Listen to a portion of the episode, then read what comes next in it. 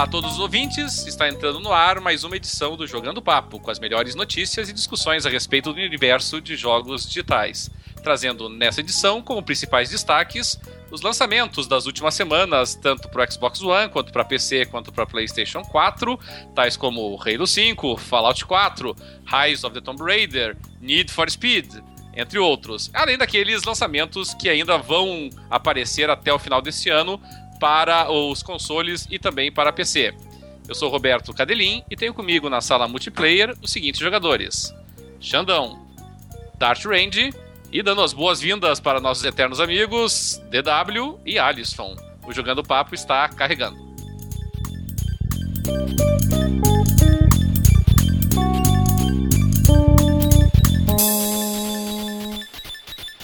Muito bem, estamos começando mais uma edição do Jogando Papo, edição 70 na data de hoje, o podcast onde não basta jogar, é preciso debater, dando uma hoje com a sala um pouquinho mais cheia do que de costume, né? Nas últimas edições tivemos com três participantes e hoje estamos com cinco para falar aí sobre os jogos que foram lançados recentemente, perspectivas para o futuro eh, dos nossos colegas. Mas nós iniciamos o nosso giro pela nossa já tradicional passagem de todo mundo dando um oizinho pra galera e comentando o que, que tem jogado, o que, que tem prendido sua atenção aí no universo de videogames. Começando pelo meu amigo Xandão. Dá um oi pra galera aí, Xandão. O que, que você tem jogado?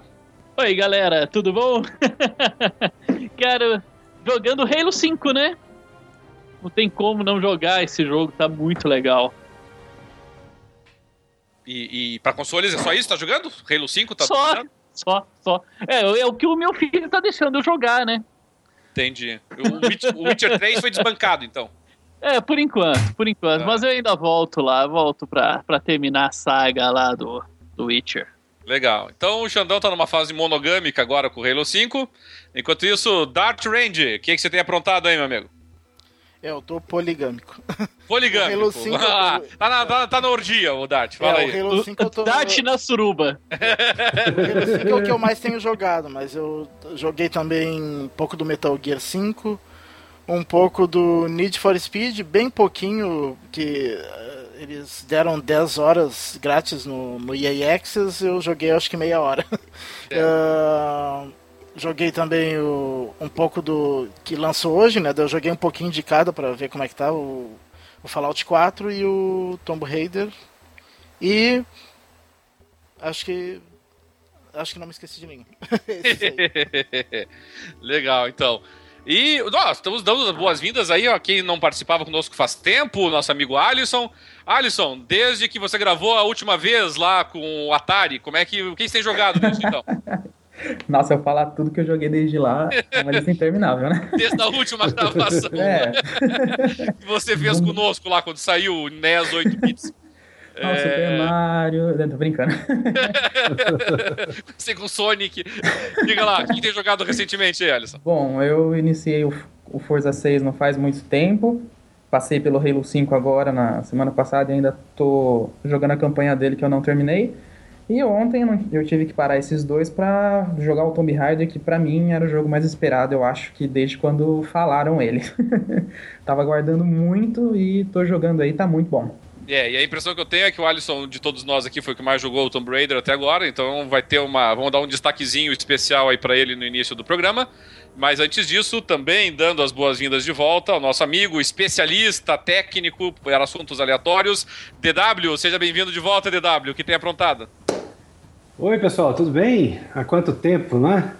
Então, eu tenho jogado Need for Speed, esse que o pessoal está chamando de Need for Speed 2015. Tenho jogado Forza 6 e também o, o Halo 5. Ah, e o Need for Speed Underground, que eu nunca parei.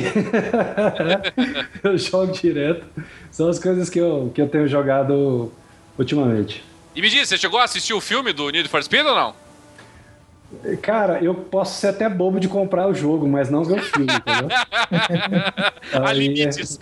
Há, limi há limite pra, pra imbecilidade humana, né? Então você tem que, que maneirar. Isso é verdade. É, bem, eu até, curiosamente, até tenho conseguido jogar bastante. No PlayStation 4 eu tenho jogado o Until Dawn, que eu peguei até na BGS, numa promoção. É, gostei gostei até mais dele do que eu tinha é, sentido na primeira BGS que eu fui, que eu tinha testado ele. É, continuo jogando aí meu vício atual, que é o, o, Rocket League, que me consome bastante tempo ali. E dando uma chancezinha pro Everybody Gone to the Rapture, embora mal e porcamente dê pra chamar ele de jogo. No Xbox One, assim como os colegas, joguei aí o Halo 5, não terminei a campanha ainda, mas até joguei em co-op ontem à noite com o Xandão e com o Dart, por algumas missõezinhas. É, e no PC, no PC eu tenho dado um pouquinho mais agitado. No PC eu tenho jogado o King of Dragon Pass, que é um jogo antigo, que foi relançado pro Steam, eu aproveitei numa promoção aí peguei ele. Tenho jogado o uh, Dark Dreams Don't Die, que é do Swery, que é um joguinho bem é, alternativo, por assim dizer. Uh, iniciei, mas esse eu precisei me dedicar um pouquinho mais ainda a ele, que é o Crux, The Big Heist, que é um, um jogo de esquadrão ali de estratégia, mas eu não, não me dediquei ainda o suficiente para ele. E dei uma chance pro Elegy for a Dead World, mas que me frustrou um pouquinho, também não chega a ser um jogo, é mais uma, uma inspiração para quem quer fazer poesia online, então é, foi isso que tem me ocupado aí nos últimos dias. Ô Roberto, mas se, se, o Dart, com aqueles jogos que ele tá jogando, tá na orgia, nós podemos dizer que você tá no Massive Gangbang, né? Porque, pelo amor de Deus, é o que, que, é, é isso? É uma, é uma festa do Calígula, assim. tá doido. ninguém é de ninguém, né, cara? Ninguém é de ninguém, né? Quer dizer, cola o popô na parede, né, filho? Eu esqueci é de falar nem... um jogo que eu tô jogando que, que é muito interessante, que ele é um jogo que que ele é um videogame, né? Mas ele depende de ter outras pessoas contigo que não estão no, no computador. Não sei se vocês já viram alguma coisa sobre o Keep Talking and Nobody Explodes. Eu ouvi ah, falar sim, já, mas eu, eu não ouvi cheguei... falar, cara. é muito legal. Eu, eu, eu, joguei com o pessoal que joga board game comigo. Uhum.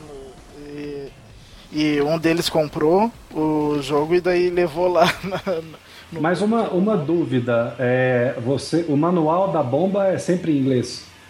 É, ele conseguiu uma versão traduzida. Ah, porque meu filho queria jogar, meu filho queria jogar comigo, mas eu falei, pô, não vai dar porque é inglês e você não, ele não fala inglês. Não, é, uma, é uma versão traduzida que a gente estava usando. Ah, que legal. Muito bem, então.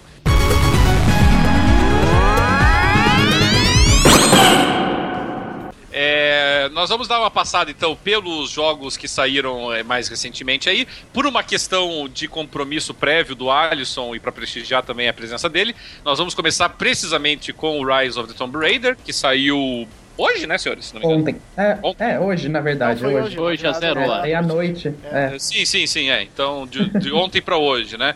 E o Alisson já terminou, já tá jogando lendário e passou a madrugada jogando ele. Então, Alisson, já que você teve aí mais tempo com o jogo aí do que o restante de nós, é, conte aí, o que, que você achou, sensações, impressões? Bom, não joguei tanto assim como o que você falou, eu não fiz lendário nem 100% ainda. Mas Olha, esse jogo, é... ele pega tudo que o, o, primeiro jogo que lançou no 360, PS3, né, o reboot da franquia, tinha de bom, melhorou e digamos que multiplicou por dois, porque tá tudo muito maior, tá tudo muito mais épico e tá impressionando bastante. É, a história do jogo, ela, ela tem alguma relação com o, com o do primeiro, mas bem de leve, tá, pelo que eu pude notar até agora.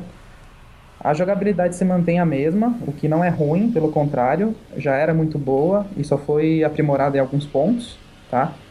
É, o gráfico tá lindo, tá absolutamente lindo. As texturas, os efeitos, é, o efeito de molhado da roupa na Lara tá muito melhor. Ela, em, em comparação com o primeiro. Não, não, tá vai pouquinho, vai pouquinho, vai pouquinho. Vamos, vamos voltar nesse item aí. É, claro. Mais detalhes aí sobre a roupa molhada da Lara, por favor. eu não posso dizer muito, porque até onde eu joguei ela só tá de roupa, de calça, de blusa, de cachecol e o caramba 4, entendeu? Então, infelizmente, não dá para ter muitos detalhes ainda. Mas acho que vai ter alguma parte no jogo que ela vai estar tá com roupas mais curtas, né? Como é de praxe. Não, não sei não. Eles agora estão mais feministas lá lá. Acho que é, isso é verdade. Então tá mais contida a coisa mesmo. É, eles estão mais realistas, né? Você pensa numa pessoa numa região polar, numa região de neve, vai estar de shortinho e camiseta. É. É, não dura 30 minutos, não dura 30 minutos, já tá lá morta. é, mas fora, fora o, o, que a menina sofre no jogo, isso não mudou nada, né? Ela continua se ferrando a cada dois minutos que você anda. Mas o que eu pude sentir em relação ao primeiro jogo que essas partes de sofrência dela, digamos assim, estão um pouco mais realistas, elas não estão tão exageradas como no primeiro jogo. Tá mais aceitável agora. E inclusive tem. É, inclu é, ela agora começa a sangrar e você tem que fazer curativo. Tá, tá bem bacana. E o, uma das melhores características do primeiro jogo, que era você. que ele é um, um estilo de mundo aberto, mas também não é mundo aberto, ele é linear, né? Mas você tem aqueles objetivos secundários, como as tumbas para explorar, os tesouros para encontrar, que está muito maior agora. Eu, inclusive, antes de gravar aqui com vocês, eu estava jogando. Eu peguei uma tumba que eu acho que eu fiquei uns 10 minutos lá dentro, 15, não sei quantos, só nessa tumba, explorando, procurando as coisas, é, itens que vão adicionando mais elementos à história, tá, tá muito bacana. Eu joguei umas quatro fases mais ou menos. E pude notar que tá muito melhor mesmo. Mas eles mantêm assim, eles não usaram muito, né? Eles melhoraram aquilo que já era bom. Mas é, eu recomendo para quem é fã da série, até para quem não é, um jogo que com certeza vai gostar, vai tirar um tempo aí para jogar e vai se divertir muito. Por enquanto o que eu posso falar é isso, porque sobre objetos e o desenrolar da história ainda tem que jogar mais para poder falar a fundo. Mas até agora tá muito bom e tá atendendo as minhas expectativas. Inclusive, desculpa te cortar aí, Roberto, o, quando a gente teve agora na pré-estreia da BGS, né, no evento da Microsoft, eu conversei com dois produtores da, da Crystal Dynamics sobre o jogo e eles tinham comentado que esse jogo ele, ele trazia muito mais os elementos dos primeiros jogos do, do Tomb Raider mesmo lá atrás, do PlayStation 1. Os clássicos, é, né? Os clássicos. clássicos de exploração. Ex exatamente. Então, é, pelo menos até agora, você vê, eu não tive muitos elementos de ação, não tem muito tiroteio. Ele tem, né, aqueles momentos, mas é muito menos. Você explora muito mais, entendeu? Eles conseguiram equilibrar isso de uma maneira que, na minha opinião, é, é, o, é o que vale, entendeu? Porque... É uma das coisas que eu gosto, né? Pelo menos eu não joguei ainda esse, mas pretendo, vou jogar com certeza. É o equilíbrio que eles conseguem manter, né, no, no jogo. Não é um jogo só de de combate. Existe o combate, mas ele não é o principal, mas tem lá suficientemente para você curtir, mas é o equilíbrio que eles têm com a questão da exploração, né? Você se Sim. sente realmente na, na pele de um explorador mesmo, no caso de uma exploradora. Então eu acho muito bacana como que eles conseguem né, transferir para você essa, essa sensação. Sim, e uma, uma, um exemplo que isso não tinha no primeiro jogo é, que você não é spoiler do que eu vou falar agora, tá? No primeiro jogo você tinha. Agora ela tem um braço biônico. Né, não. No primeiro jogo você tinha aqueles momentos de ação e tal, mas você nunca tinha a impressão de que você estava sendo extremamente perseguidos por eles, né? Agora você tem muito mais essa sensação, só que sem eles aparecerem muito. É, é um elemento muito interessante que você está explorando e em vários momentos a Lara cita, ah, eles estão fazendo isso, eles estão atrás, entendeu? Através do de áudios do que ela vai descobrindo do pai dela e tal. Enfim, não vou falar muito mais, senão já vai virar spoiler. E aí te dá essa impressão de exploração, de ter uma certa. de poder acontecer alguma ação a qualquer momento, mas sem acontecer o inimigo, assim, o humano aparecer para te dar tiro e tal. Ou seja, então, você fica... tem um ambiente de tensão Sim. constante lá que não tinha no outro, né? Exato. Você, no outro, depois que você eliminava aqueles personagens, você ficava explorando o, o território sem nenhuma preocupação. Sim. Tá tudo muito linkado agora, tá? Eles conseguiram realmente fazer um trabalho excepcional. É, eu realmente acho que eu vou perder muitas horas nesse jogo aí, me divertindo. Na verdade, ganhar, né? Se você tá se divertindo. Ganhar. É, claro. É, horas, tá perdendo. É, perder foi maneira de dizer. Mas vale a pena, galera. Compra que, que tá bem bacana. Uma coisa que me chama a atenção, é, eu, eu, gostei muito do, do, reboot do Tomb Raider, e o, o, novo Tomb Raider eu só joguei o, a, a demo, digamos assim, que estava lá na BGS. Mas uh, para mim, o, o, que vocês destacaram é verdade. O, o, o Tomb Raider ele conseguia equilibrar razoavelmente bem a questão da exploração e das partes de aventura, propriamente dito. Mas, é, a meu ver, o, o Tomb Raider, o sucesso do Tomb Raider, ele se assentava num tripé. Porque ele tinha um componente de exploração e ele tinha um componente de ação. E, e, o sucessor dele, mais bem é, sucedido, né, com perdão aí do trocadilho, que foi o Uncharted, o Uncharted ele, ele deslocou esse peso para a ação é, em detrimento do aspecto de exploração. Não que não possua, uhum. mas, mas houve esse deslocamento. Mas, a meu ver, não era só isso. Uh, o Tomb Raider ele, ele, tinha um componente muito interessante que, apesar de todos os elogios que eu mesmo fiz ao Tomb Raider passado, é, eu admiti que aquilo era uma falha, que era o componente de é, resolução de problemas, de quebra-cabeça, de puzzle, que os antigos jogos da Lara Croft tinham. O, o, o Tomb Raider anterior, é, o, assim, os puzzles que tinha basicamente eram nas tumbas e eram muito limitados, eram muito simples, não tem outra expressão para usar. Sim. Eram simples, eram fáceis de, é, de resolver. Eram muito fáceis, né? É, e perdia. Era... Eu, eu, eu, lembro de jogar alguns Tomb Raiders, e alguns até não tão antigos, pegar lá o Tomb Raider um, Underground, se não me engano, né? Que foi o. Underworld, acho. Underworld, Underworld é. Underground é o Need for Speed. O, é. o Underworld, é. o Underworld, ele, ele, ele ainda tinha alguns, alguns puzzles que realmente me quebrava a cabeça, sabe? Que eu ficava Sim. parado assim pensando, digo, e agora? Mas no outro não teve. E, e nesse novo aí, Alisson, pelo que você jogou, é, continua a mesma tocada do anterior? Resgataram um pouquinho o... a importância dos puzzles? Eu, não, eu ainda não peguei nenhum puzzle que foi de arrancar o cabelo, não. Mas assim, o, o dois ou três puzzles que eu peguei são até simples, mas eles já dão um banhinho no, no do outro jogo. Ah, eles já deixam, eles já são mais desafiadores. E o que eu achei bem interessante que eles fizeram, que isso não tinha no primeiro jogo, porque assim, agora o mapa tá bem maior, né? Você tem muito mais espaço para explorar e descobrir vários elementos ao redor do mapa. E eles colocaram como se fosse aquela visão do Assassin's Creed, eu, eu esqueci o nome agora. É, que você aperta e ele, ele te mostra o inimigo, ele mostra alguns elementos no jogo, né? É a mesma ideia, só que no Tomb Raider ele mostra o objetivo principal, ele mostra os objetivos secundários, e se você está muito perdido, ele mostra é, objetos que brilham. Por exemplo, assim, é, tem uma plataforma que você vai precisar derrubar, ela vai começar a brilhar, entendeu? Isso só quando você aperta um, o, o, analógico direito. Você dá aquele clique no analógico, aí ele aparece e você tem algumas dicas. Se você não quiser ter nenhuma dica, você não aperta e simplesmente vai na raça, entendeu? Então, é porque... consegue atender os dois jogadores muito bem. É, é. Sim, porque isso, no caso sim. do Tomb Raider, eu não gosto desse é, aspecto mediúnico, né? Eu acho que você concordo, te tira concordo. de dentro do jogo. Né? Tem que jogar é na raça, na exploração mesmo. Se é um jogo sim. que exige uma exploração, você tem que parar, é, observar o cenário, né? identificar os pontos que podem ser usados para resolver aquele puzzle proposto. Então, se você pode apertar um botão e de repente tudo se ilumina que nem uma árvore de Natal, te mostra onde deve ir, fazer tudo, meu amigo, aí praticamente te tira do jogo. O jogo perde muito ponto com isso. É, eu, eu concordo é. contigo. A vantagem é que é apertando o botão. É melhor isso é, do que de repente é você coisa... olhar pra, pra colina e de repente a colina começa a brilhar pra você. exatamente. É, isso não exatamente. É pra acabar, né? Ou seja, não é necessário não que você aperte o botão para poder resolver. Você pode resolver sem apertar. Porque Sim. o Assassin's Creed tem. Você só resolve se você apertar o botão. Sim, é, é que tem essa falha. Errado, é, exatamente. Né? Ele errado. tem essa falha que você tem que baixar o santo lá, né? Um Exu, alguma coisa assim, e começa a ver com olho de Tandera, né? Você vai ver tudo.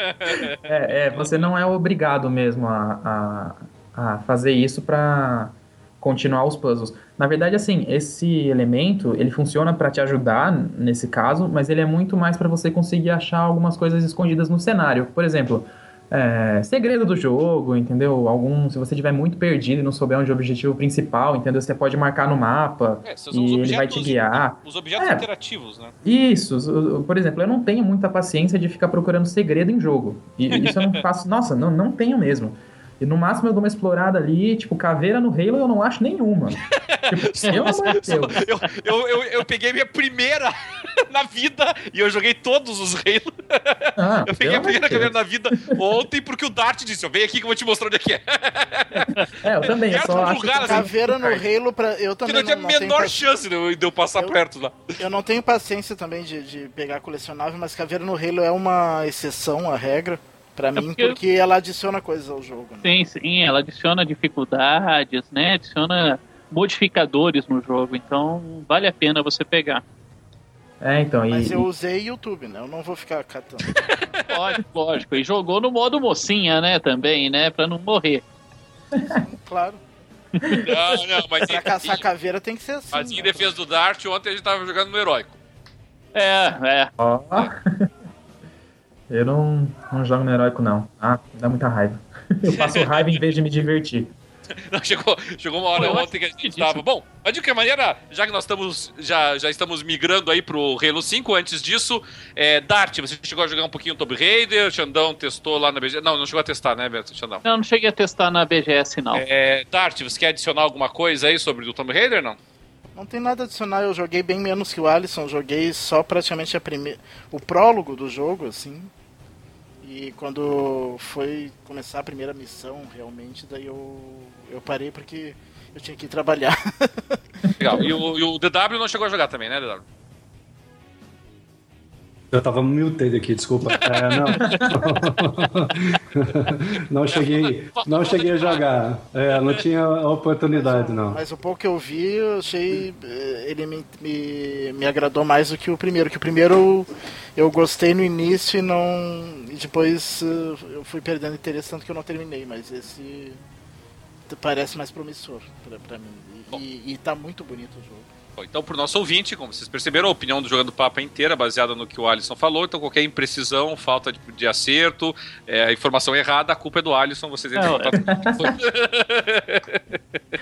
Vamos até Reclamação- deixar o a reclamação- de vocês. Reclamação pode passar pro Xandão, tá? Só os elogios também. Muito bem. Saque então. do Jogando Papo.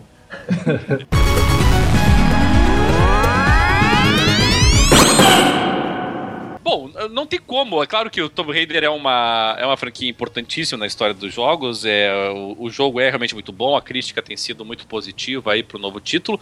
Ah, mas, é claro, na, num período aí em que sai um novo Halo, não tem como nós ignorarmos isso.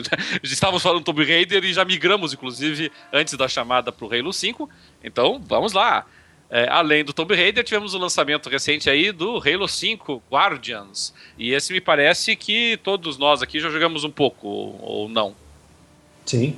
Bem, Sim, bem legal. sim. Então todos nós podemos falar a respeito dele, né? É, me parece que nesse caso, mantendo aí a mesma técnica que, que a gente adotou antes, quando o Alisson foi o que mais jogou no outro jogo, me parece que nesse aqui o que mais jogou até agora foi o Dart.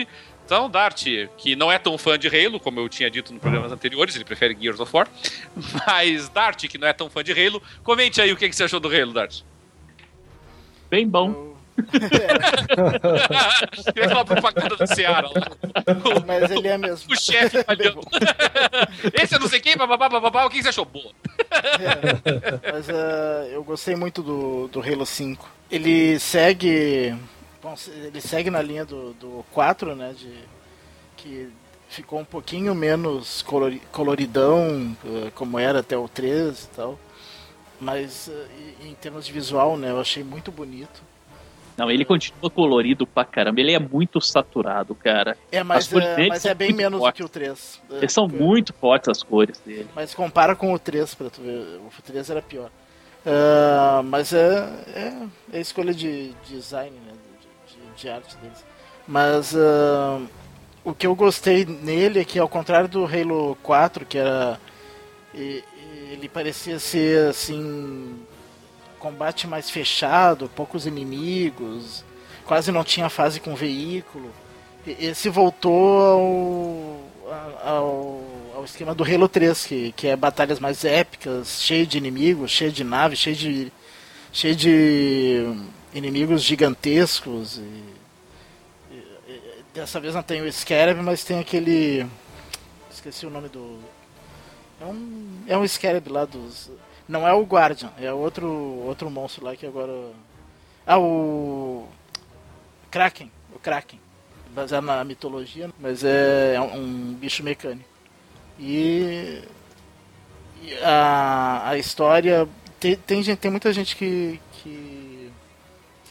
Criticou a história, mas eu achei bem legal. Ah, ah, É que o pessoal se sentiu um pouquinho traído com os trailers, né? Que, que eles deram a entender um, uma coisa e na verdade não é bem assim. Tá, você não precisa dizer o que, que não é bem assim, mas você pode Não, não dizer vou o que, que o pessoal entendeu pelo É. trailer. O que, que o pessoal entendeu pelo trailer? Ou o que você entendeu É, pelo. o- verdade. O que eu tinha entendido pelo trailer é que o Master Chief estava sendo considerado um traidor e ia ser caçado. E não é bem assim, né? Entendi. entendi. É. É, esse, o- esse jogo, né, ele te coloca na pele de dois personagens, né? Isso aí é uma. É, alterna. É, é, alterna tu é o Spartan que você é o Spartan Lock, né? Que na, dentro da história do jogo ele é colocado como um Nemesis do, do Master Chief, né? No, no roteiro lá ele tem uma função de perseguir e caçar o, o Master Chief. É, ele até tem que buscar o Master Chief, mas não é bem, é, não é bem assim. É, não é, não é uma trama muito bem montada, né? Você vê que, que ela é lacunosa, ela não é uma coisa muito bem bem amarrada. Não justifica. Não justi você vai ver, você vai, o pessoal vai jogar tal, vai ver que no final das contas não justificaria colocar uma perseguição daquela em cima do, ma do Master Chief por, por aquele motivo. Né? relação à- à Então- jogabilidade, Dart, o que, que você achou aí? Tá, tá idêntica, melhorou, piorou? Ah, eu acho que tá, tá igual, assim. Não tinha muito o que mudar na jogabilidade, né? Ah, tem algumas coisinhas diferentes. Ah, os, ah, os poderes da, da, da armadura dos, do, dos Spartan novos. É, é, mas é isso que eu ia comentar contigo. É, eu, eu posso estar equivocado aqui, mas eu, eu também não joguei tanto. Mas é, nos anteriores, você você, você encontrava um- uns boosts que você podia utilizar para deixar você invulnerável, usar uns escudos. No Halo 4 eu não me lembro, mas no Halo Reach tinha isso. Pois é, e eu. É só, é só no hit que tinha? Spartans, né? Pois é.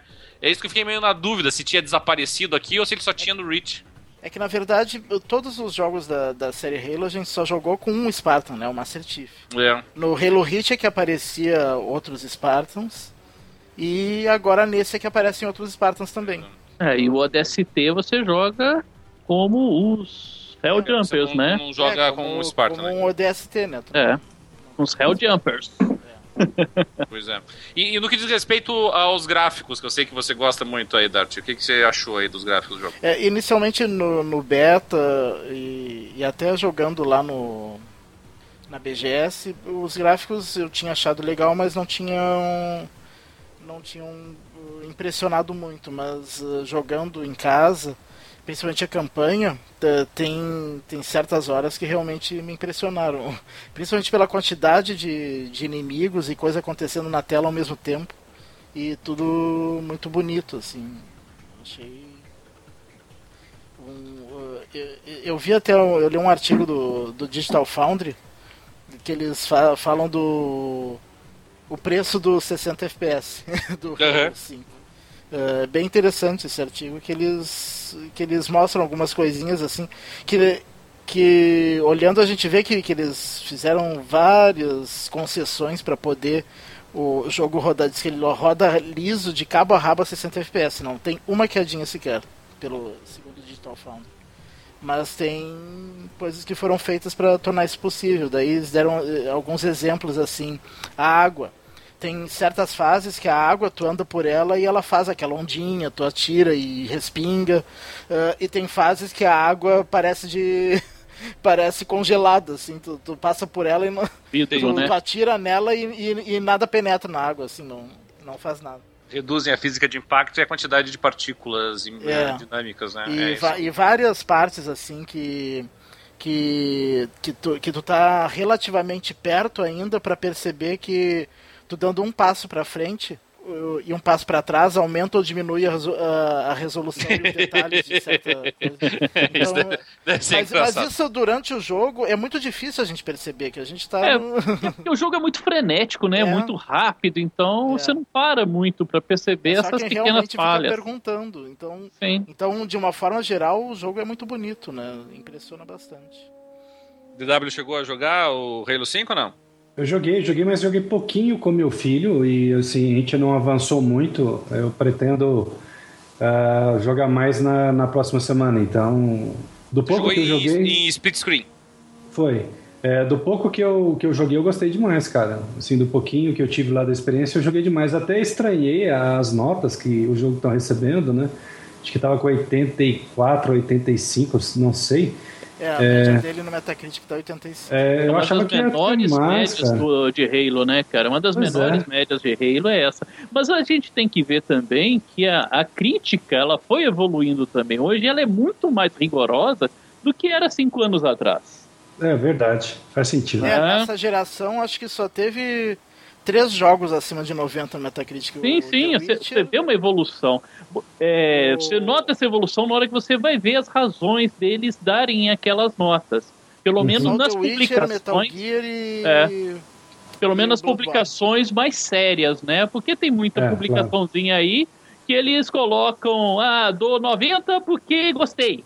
Mas não sabe Uhum. explicar o porquê gostou, não sabe porquê, não sabe falar nada, né? Então não, não se aprofunda para dizer, né, o que que é que esse jogo tem para merecer determinada nota, ou então, Então, para perder porque- determinados pontos. porque é isso mesmo, porque assim, eu, eu foi um jogo que me prendeu desde o primeiro minuto que a gente jogou lá, eu e meu filho. Eu, eu falei, cara, vai ser tão bom quanto todos os outros Halos, eu quero fazer o jogo inteiro e tal. Eu- Foi o meu sentimento foi assim, é um bom jogo, é um bom Halo, entendeu? Que vale a pena ser jogado. É que o, o, o problema, a, meu ver, embora eu, eu tenha jogado aí, não deu nem, nem três horas, nem quatro horas talvez de, de jogo ainda. Eu, o, o problema do Halo pra mim, eu, eu nunca fui um fã. Eu, eu joguei todos os Halo, mas eu nunca fui um fã tão grande da série quanto. Evidentemente, a legião de fãs que o jogo possui. É, o que me, tem me preocupado ano após ano com o Halo, isso vem desde o, desde o Halo ah, 3, que o Halo 3 foi um Halo que eu gostei muito, ah, mas depois disso todos os outros me preocuparam, é, é que assim, o, o, o Halo ele tá ele tá estagnado, né, no meu entender, sabe? O pessoal não sabe para onde levar ele. A impressão que eu tenho, por exemplo, quando, quando eu joguei o Halo 4, é, e eu lembro que a gente gravou um programa sobre ele, eu comentei isso na época, é, a sensação que eu tive ao final do Halo 4 foi a de que não, não havia razão para a existência daquele jogo. Entendeu? É, eu não sei por que, que ele foi lançado, sabe? Eu não sei para que, por que, que ele existe na história. Ele, ele, me- ele Em conta. termos de história, É, em termos de história. É, Pra mim, ele conta uma história irrelevante pro, pro universo, sabe? Então, e isso me incomoda muito. E, e- e já tinha me preocupado com o Halo Reach, porque o Halo Re- Reach, ele era, sabe, é, sabe quando você dá de mão, sabe, você dá de mão beijada pra empresa um, um potencial incrível para você desenvolver o enredo, é, um- um- uma batalha, um cenário que tinha um livro inteiro dedicado a ele, quer dizer, já tinha uma história pronta para você É, é, trabalhar em cima, né? Pois é. e eles não aproveitaram quase nada. E não aproveitaram nada, a história ficou fraquíssima, sabe? E aí depois do Halo Hit, eu cheguei à, confu- à- à conclusão né, de que a Band, na época, é, é, não seria capaz de contar uma história decente do Halo, entendeu? Se deixou passar uma, uma bola daquelas, né? É claro que agora tá com outra empresa, mas também nesse começo de jogo, eu, eu tenho sentido isso, sabe? Parece. Eu, eu, eu tô jogando o Halo, o Halo 5 e, e a impressão que eu tenho é que. Assim, eu, eu tô revendo as mesmas premissas, as mesmas. os mesmos dramas, os mesmos conflitos eh, que eu já vi nos outros, sabe? É, na novidade. É, na verdade, eu até te falo que você está revendo coisas menores, né? Porque Menores, o- antes claro, havia, claro. antes havia uma coisa que era muito interessante, era o Épica. conflito. Era, não só o conflito épico, mas o conflito razão e o conflito religioso, né? Sim, Você tinha toda a, a- os humanos calcados na, na questão científica, enquanto o, né, os inimigos todos eles estavam atacando por motivos religiosos. Então isso aí dava um aspecto assim de, um conflito muito grande que a gente hoje a gente vê isso diuturnamente, né? Isso se perdeu, se perdeu no quarto. Apresentaram um, um vilão lá completamente Sem graça, é, esquecível, claro. esquecível, né? Eu, eu não sei o nome dele mais. Quem era o nome É, do é o do. 4? Não faço a menor É, ideia. é o Didect. Didect. É o Olha. Didect, né? É, Didect é, no, no Celso Language. É. Eu, Eu falo é, tic-tac. essa, é, é, essa é a minha preocupação, sabe? Porque do ponto de vista técnico, mesmo nessa minha abordagem inicial do novo Halo, é, eu não tenho muitas críticas a ele. Realmente, os gráficos, é, já faz um tempo que Halo não chega a ser uma vanguarda em gráficos, mas, assim, tão bons. É só não... aceitável. São, são, são, sim, Dá aceitáveis. são gráficos dessa geração, sim, mas não é sim. dessa geração. Sim. Não é o melhor sim. dessa geração, é... mas tá muito bonito. É, é. Eu, eu, eu gostei é. muito, muito mesmo, até comentei isso jogando com o Dart, depois jogando com o Xandão. Eu gostei muito dos efeitos sonoros do jogo. É, sabe, é, para quem tem aí um, um, boas caixas de som, sabe, eu, eu conseguia me orientar, e, e o que o Dart falou a verdade, tem muitas. É, é, tem muitos NPCs, né? Tem muitos. Uh, tem muitos inimigos ao mesmo tempo no cenário, em cenários grandes, é, bastante verticais em termos de níveis que você pode combater. e, e, e o jogo ele flui muito bem. E, e mesmo assim, mesmo naquele caos da batalha, eu conseguia me localizar só ouvindo as vozes, as explosões, de onde vinham os tiros, sabe? Eu, eu, eu conseguia me localizar muito bem. Isso eu acho muito importante num jogo de tiro. É... Mesmo jogando em co-op de três pessoas, que nem nós estávamos jogando ali, fluindo tranquilo, é, não, não teve nenhum impacto realmente no desempenho do jogo. Mas eu acho que nós já estamos numa era, e já faz um tempinho isso, que o, os jogos de tiro já não se sustentam mais em cima exclusivamente de qualidade técnica. Nós precisamos de, de histórias, nós precisamos de conteúdo, nós precisamos de enredo, nós precisamos ter, oferecer mais para o jogador. E, e, e eu acho que o Halo anda muito mesquinho. Sem ele oferecer isso, enquanto ele viver exclusivamente é, da parte técnica e da inércia do, do universo dele, é, a tendência vai ser decrescente. A tendência é essa mesma, é de que agora é, recebam 8,5, é, no, depois, se não melhorar essa parte, vão receber um 8, e vai ser assim. Então eles precisam perceber que eles têm que mudar um pouco o foco da. Mas se bem que eu achei a história desse melhor que a do 4. Não, mas isso aí não, não precisa mas é que essa comparação né, em particular. é, é. Que a do Halo 4 eu achei a pior história. É, eu cara, achei uma história chata que não vai para canto nenhum, injustificada. É, né? se, claro, se a gente comparar o, com o Halo 1, realmente tem mais história até. Mas, mas o Halo 1 é de outra época, é de outra é, era. É, e o Halo 1 então. te apresenta o universo. É. Você agora te apresenta um universo assim, é, novo. Esse agora você já conhece esse universo. Então. E o Halo 1 deixa muitas é, perguntas não respondidas que depois dá uma é, sobrevida. E, ela, e ele é muito bem fechado, amarrado no Halo 2 e no Halo 3. Aliás, é uma das melhores histórias já contadas dentro do universo de videogame. Assim, eu não consigo lembrar uma que tenha sido tão épica, né? É, e sendo conduzida tão bem do primeiro ao terceiro jogo. É, é que os caras os cara não conseguem largar o osso, né? Essa que é a verdade. É, por motivos comerciais, evidentemente, mas não conseguem largar o osso. É, para mim, Halo tinha que ter terminado no Halo 3. Sabe? Não, é... Halo terminou no, no Halo 3. O restante é tudo é spin-off. Pois é. O, pra mim, ali encerrava. Assim como God of War. Né? Pra mim, God of War, por exemplo, a gente só pra fazer uma comparação com outra franquia famosa, o God of War podia ter terminado no 2. tá, mas o 3 é passável. Aí os caras vão lá e fazem aquela desgraça do Ascension. Eu digo, é. tem, tem, que aprender a largar o osso, sabe? Tem uma hora que você tem que, tem que deixar passar. Ou, ou faz assim, faz spin-off, não tem problema. Faz um ODST, faz um, um Reach e tal, mas, mas largue o osso do Master Chief, entendeu? Porque vão, vão estragar a franquia. É, se, se, não aprimorarem esse aspecto, sabe? Então, Mas é assim, é aquela questão, eles tiveram dois, é, eles tiveram dois jogos bons, tá? Mas com personagens que você não consegue lembrar o nome dos personagens é. do ODST e você não consegue lembrar o nome do personagem do Rich. E Master Chief é referência. Então havia necessidade para até mesmo é, mercadológica de renascer o Master Chief recuperar ele. Estava perdido no, no, no, espaço, né? Até então não se sabia se vivo ou morto. E precisava, porque é o a Halo se confunde com o Master Chief.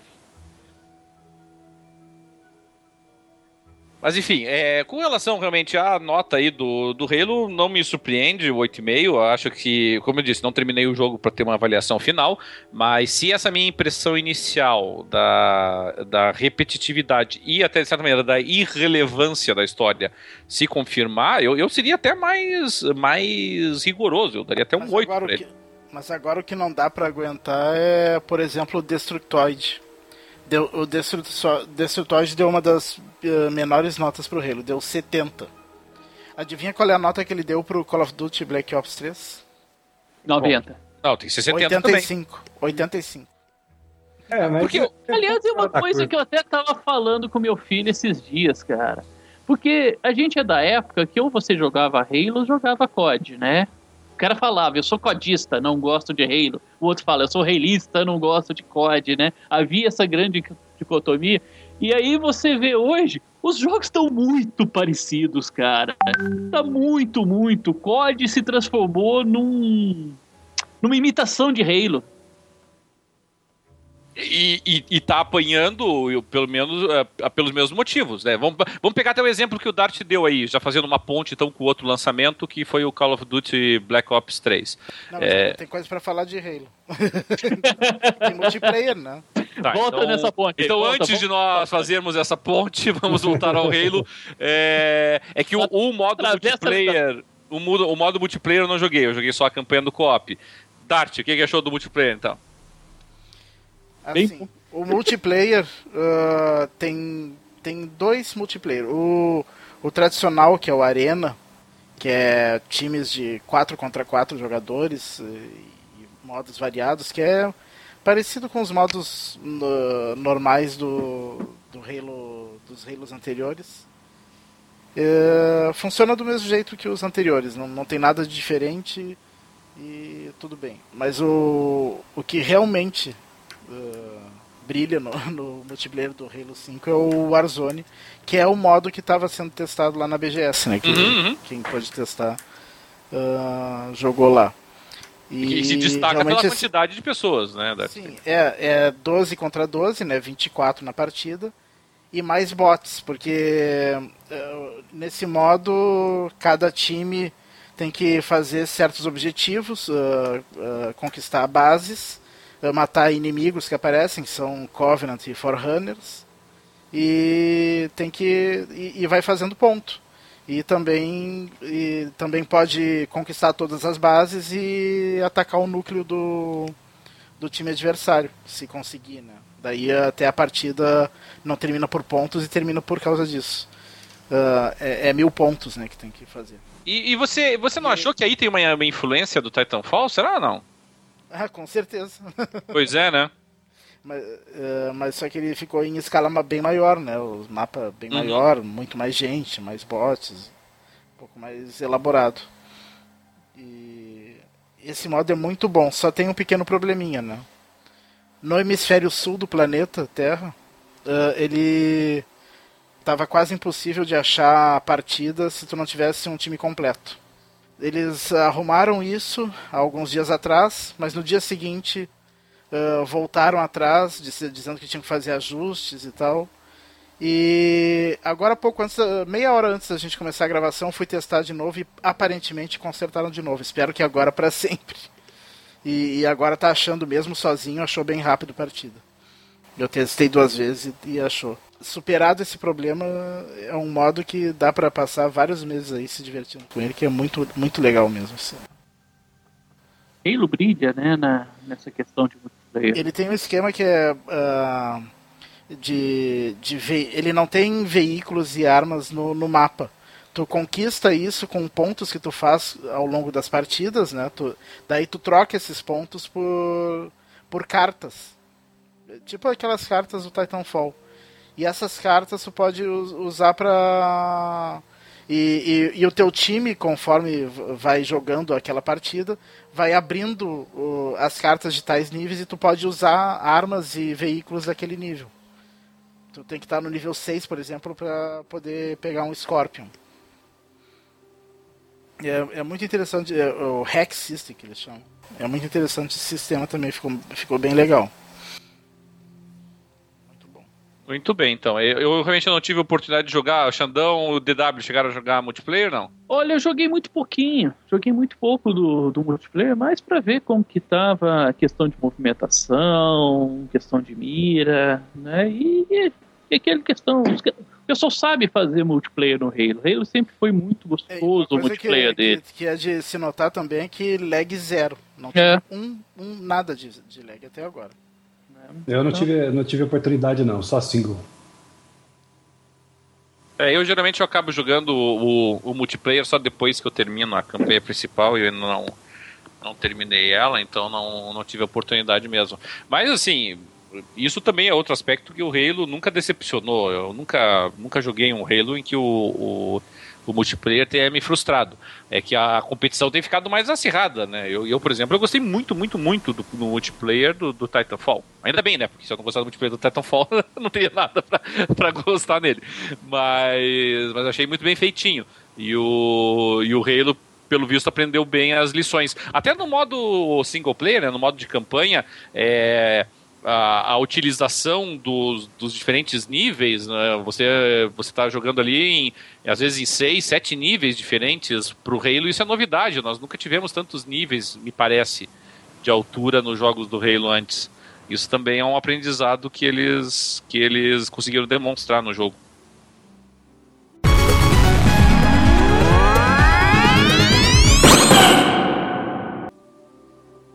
E muito bem, eu estou autorizado agora a fazer o link com o Black Ops, não? Pode, pode. Agora vamos fazer uma ponte mesmo, que outra foi uma pinguela. Uma ponte. Pois é, então.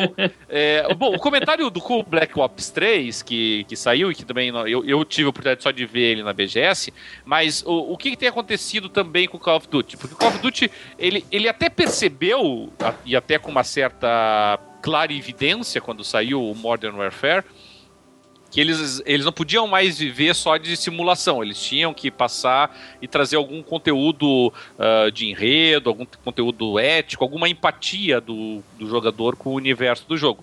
E isso, inclusive, de certa maneira, revolucionou a indústria no, no, na geração passada.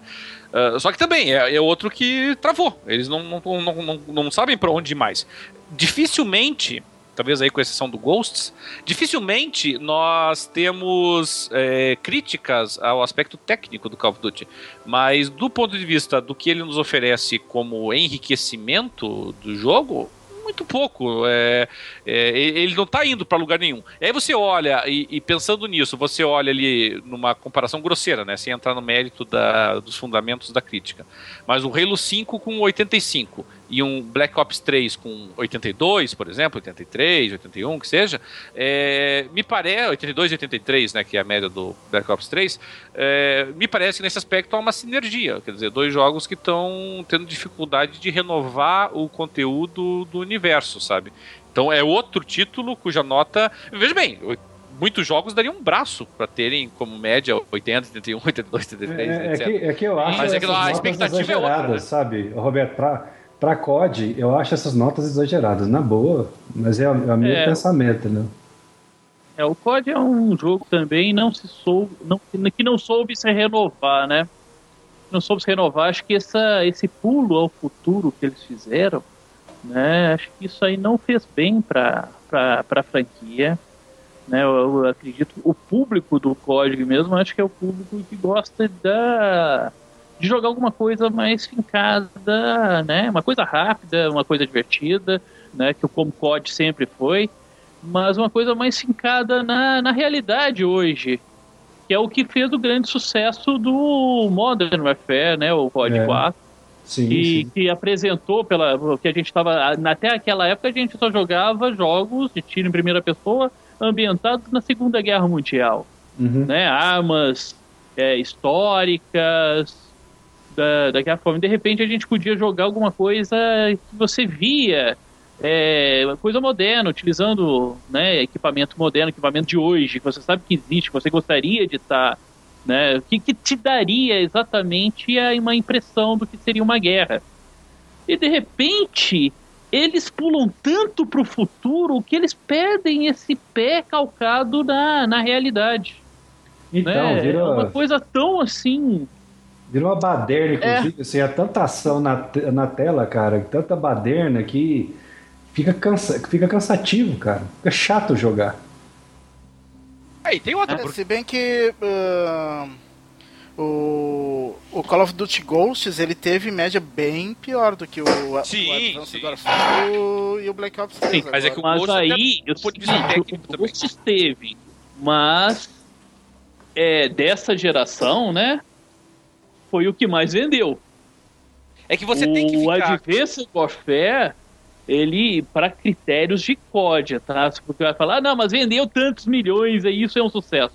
Tá, mas para critérios de COD, que era sempre um jogo que batia recorde de vendas, né? Que sempre explodia, é, tá caindo muito as vendas. Eu tenho visto muita gente, né? Muita gente que, que, que joga, que faz vídeos tal, que gosta muito de COD, e eles estão falando, esse é o melhor COD lançado depois do Black Ops 2, que ele foi lançado na geração passada. Né? Então, estão voltando a gostar desse jogo, que era uma coisa que não tinha no, nos outros COD, né? Que até mesmo esse pessoal que, que é fã se sentia um pouco órfão do, do jogo. Então vamos ver, vamos ver como que vai ser, vai, vai, vai ser essa questão, essa evolução. Não é legal você ter assim, ah, o código tem que acabar. Não, não tem que acabar, não é legal que você tenha. Né? A gente está no momento de, de, de, crise, de crise do, do, de videogame. Não tem como negar que tá. É, a gente está com crise de criatividade, está é, se vendendo muito, mas você não consegue ver um futuro assim tão promissor para o videogame como a gente via na, na geração passada. Então, tem, existia um COD, existia uma evolução, jogos assim de nome que conseguem manter a, a indústria funcionando e rendendo muito é muito importante. Sim, até porque uh, gostando ou não gostando de COD, o COD é um dos jogos que acaba sustentando, uh, financiando sim. o desenvolvimento de outros jogos, né? Sim, sim. E, e possibilita a existência de vários outros jogos. O, é né, o faturamento dele garante é, é, saúde financeira para qualquer empresa, né? Para que seja pra, investido em outros é, é, é IPs. É, e tudo, tudo passa também por uma coisa que é tão elementar e tão, tão poderosa, né, cara? É uma boa história para contar, né? Uh, por exemplo, Modern Warfare tinha uma excelente história para contar você no single player estava sempre preso na história, sempre aliás, com, né? aliás, com reviravoltas ali. Exato. E exato. de tirar o fôlego, cara. É, não, logo no começo do, do jogo, né, cara? Logo. dois. o, o COD 4 tinha uma reviravolta ali no meio dele que Cara, você, você parava de jogar que aquilo ali te era um soco no seu estômago. Aquele era bravo mesmo. É, um soco no seu estômago. Você não esperava, você, você não tinha tido ainda aquele tipo de, é. de experiência. Tá do outro lado ali, pregar fogo é. no, no... É.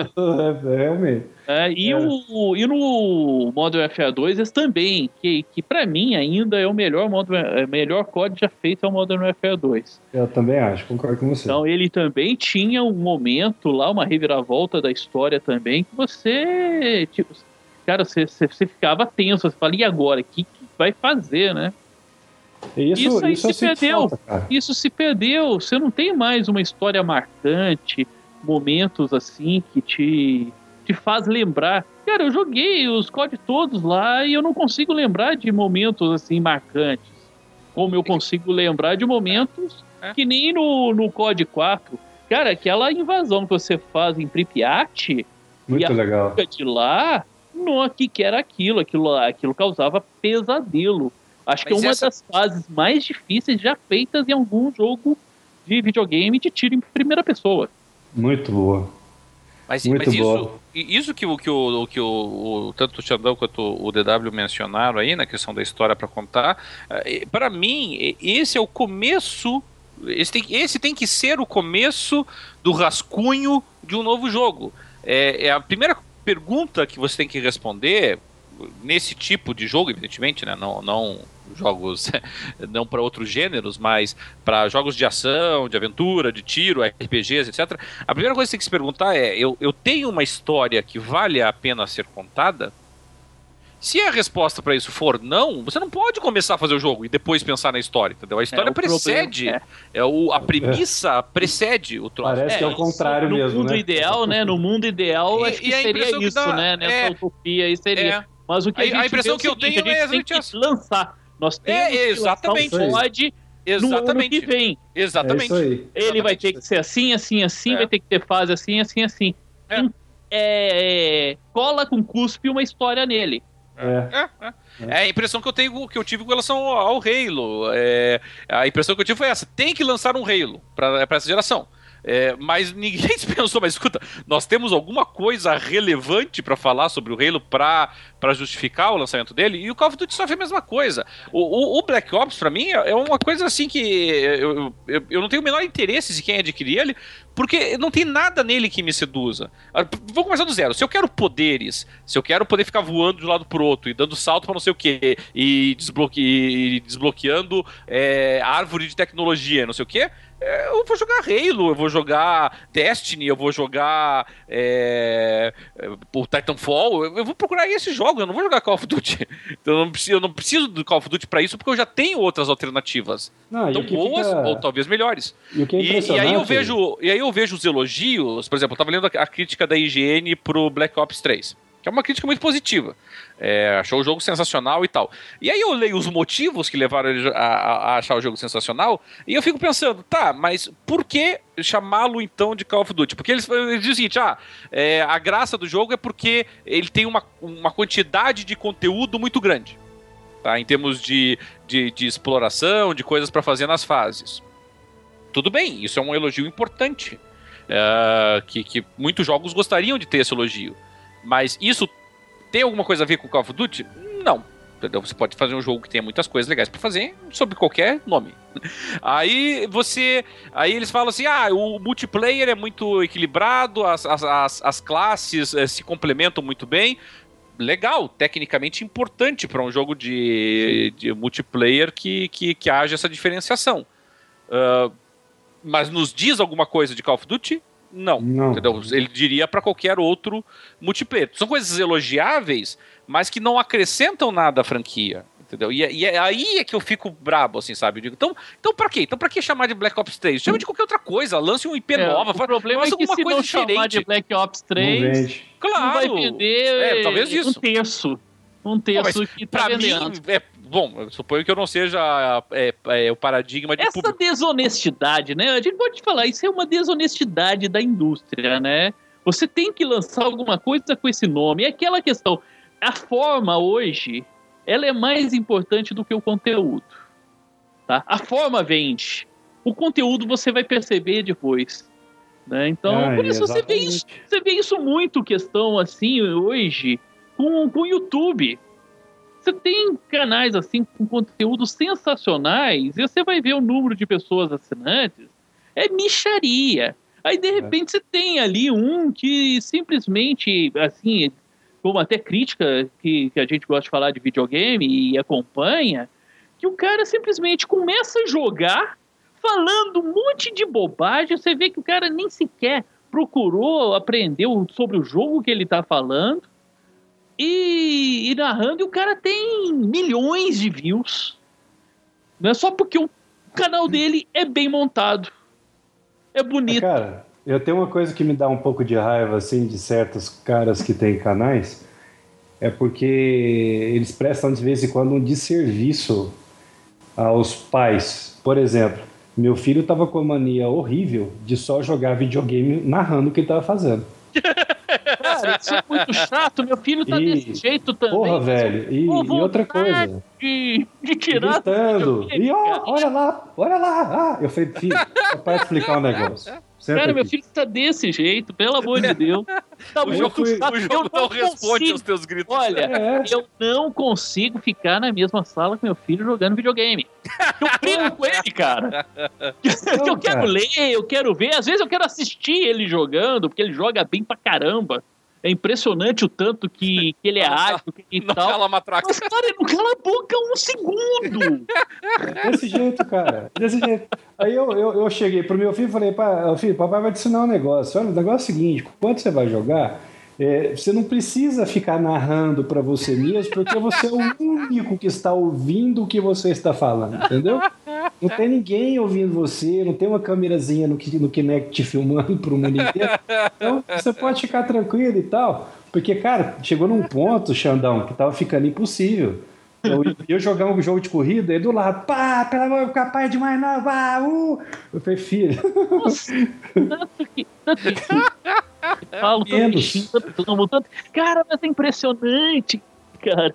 E é uma geração. Os moleques que eu vou nas festas assim, eles estão jogando, eles estão jogando narrando o que eles estão fazendo, cara. eu vejo, eu Eu- vejo os amigos dos meninos do meu filho, vem pra cá, vem jogar, é a mesma coisa. Cara, é, é um papo de maluco.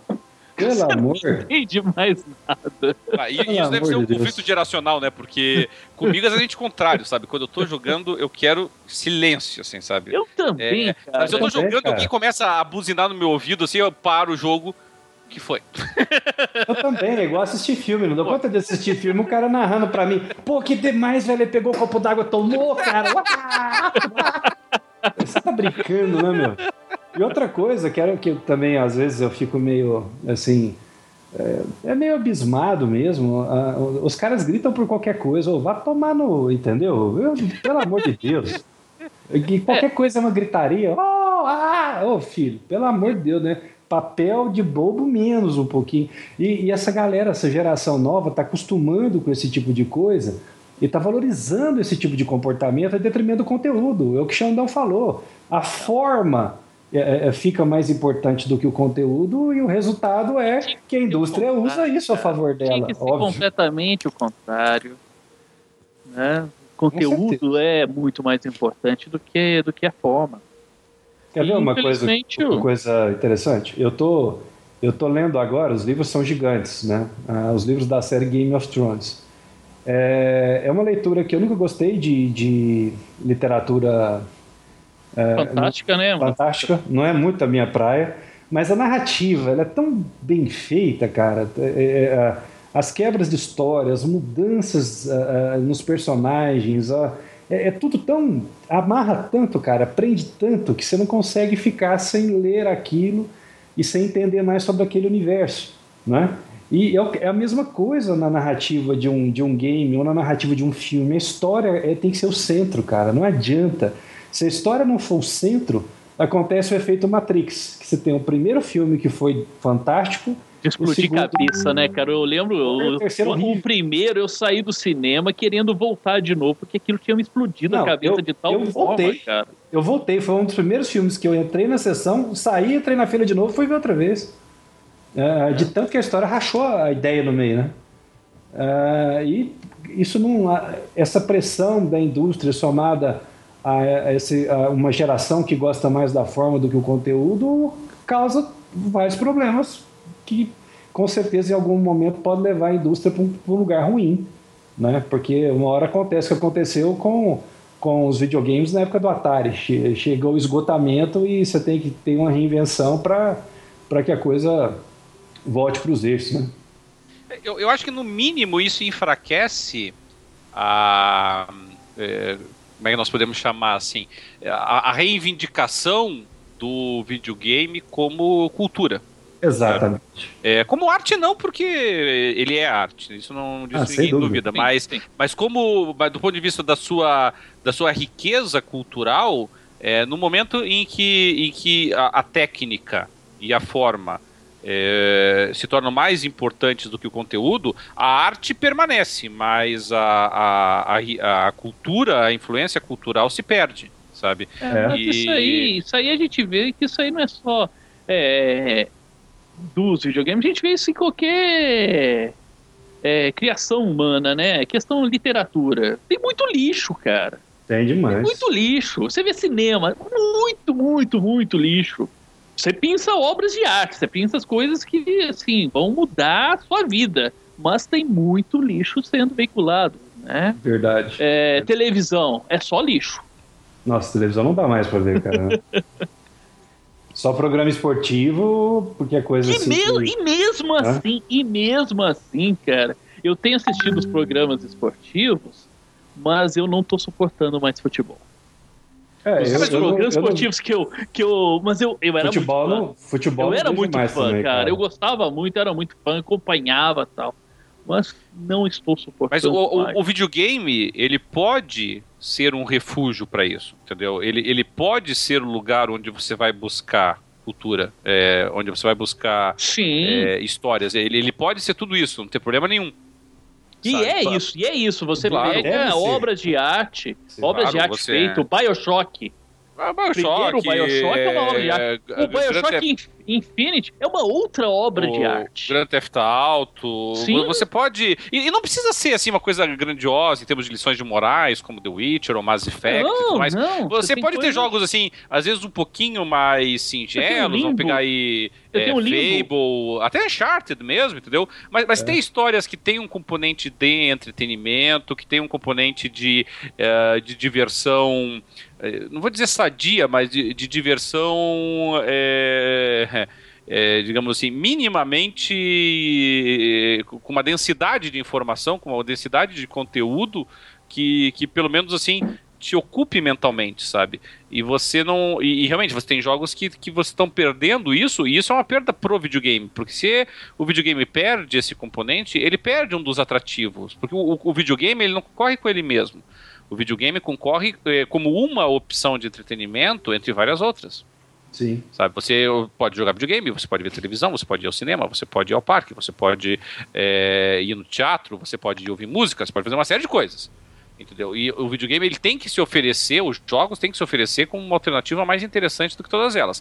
E no momento em, em que ele passa a ser mais ralo, eu, assim, pelo menos para mim, ele vai perdendo, ele começa a perder a concorrência sabe? Uhum, Aí eu já começo sim. a deixar ele de lado e já vou pensar em, em assistir um filme, já vou pensar em uma peça de teatro, o que não é ruim, entendeu? É ótimo, mas eu... é, é, é, o videogame ele tem condições de concorrer com essas ah, outras formas de entretenimento. Até porque você, no videogame, você é agente da ação direta, né? Isso já é uma vantagem. Você deixa de ser um passivo. observador passivo, né? É, porque exatamente. todos os outros é, meios de de diversão, entretenimento. Aí, você, entretenimento citado, né? Cinema, teatro, literatura.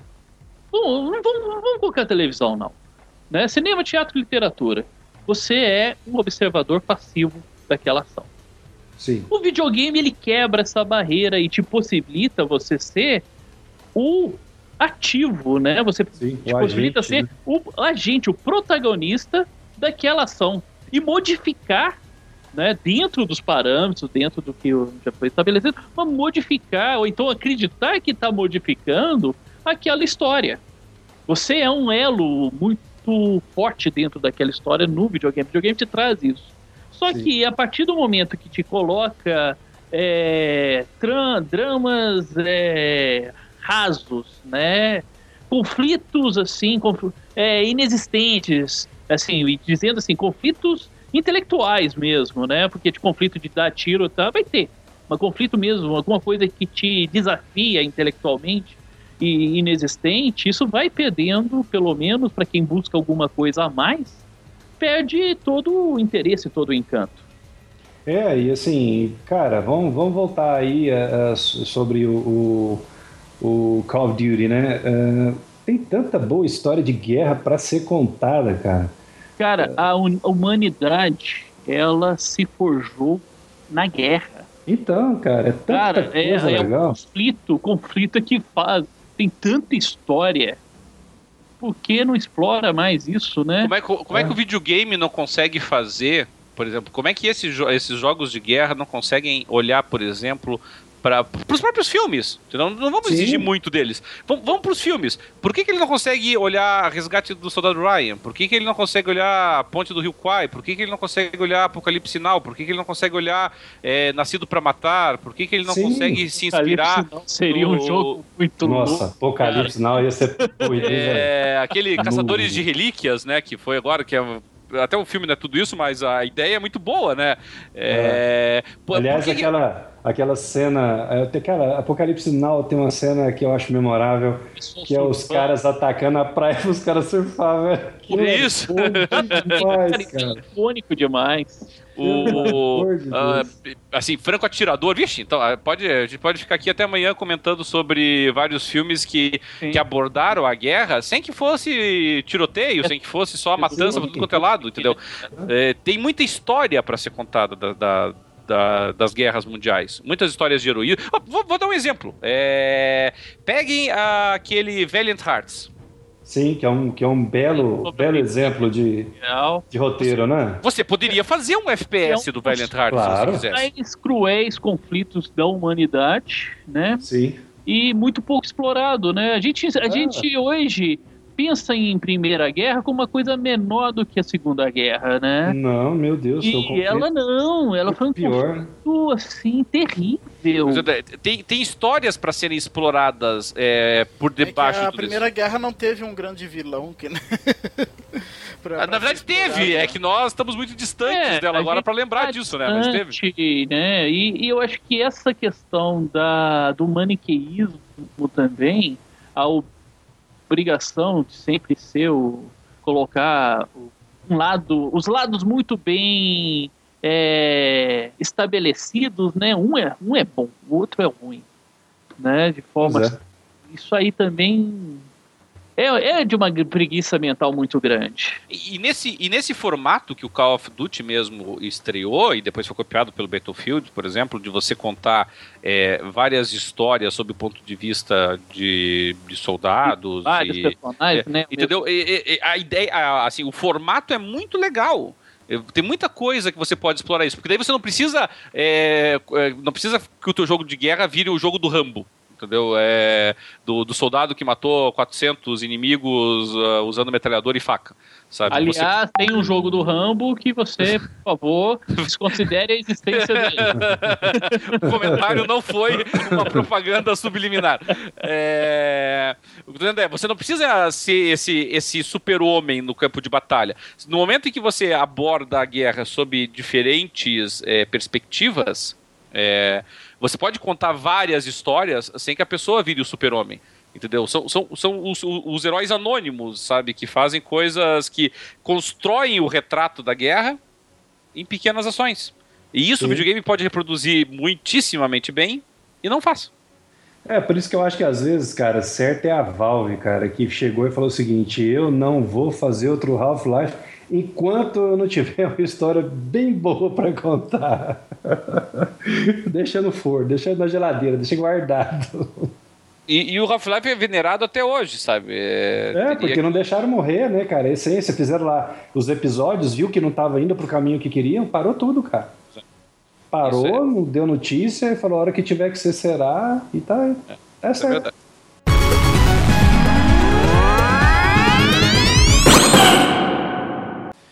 Agora, tem um, tem um jogo que saiu agora que, que ele nos permite aí um, até uma outra ponte, porque nós falamos aqui de, da importância da história, né? Jogos que têm história.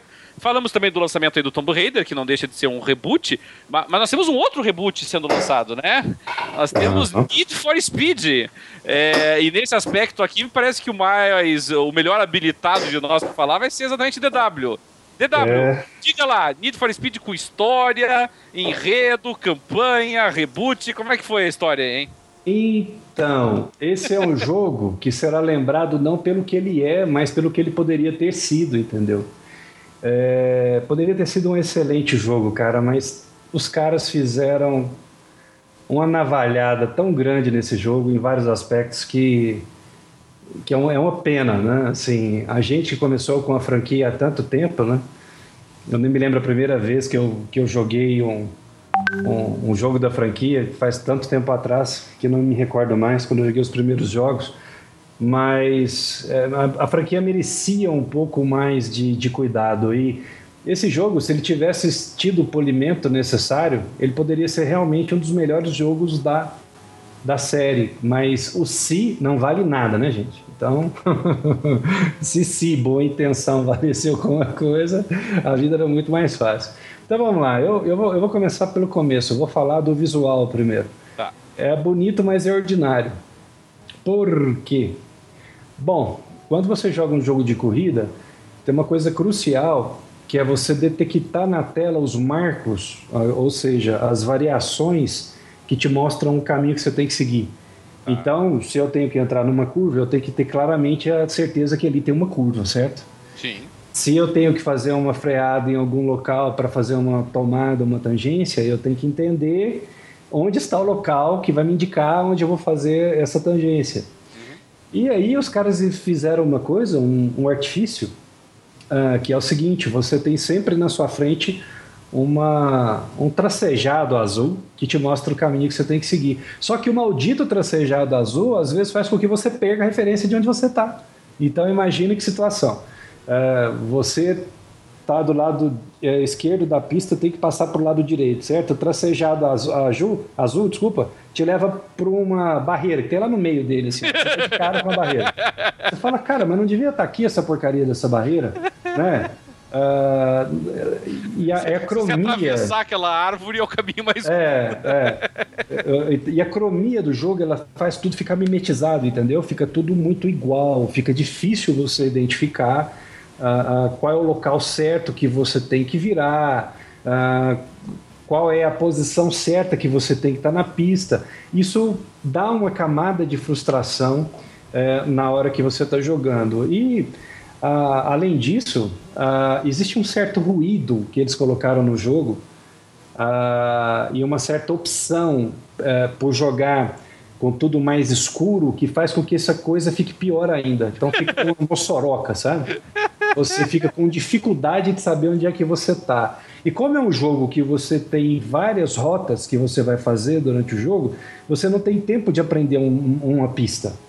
Você não tem tempo de aprender um circuito. Então a primeira parte do jogo é frustrante demais. A vontade de parar de jogar é brutal por conta dessa dificuldade de, de se encontrar. Né?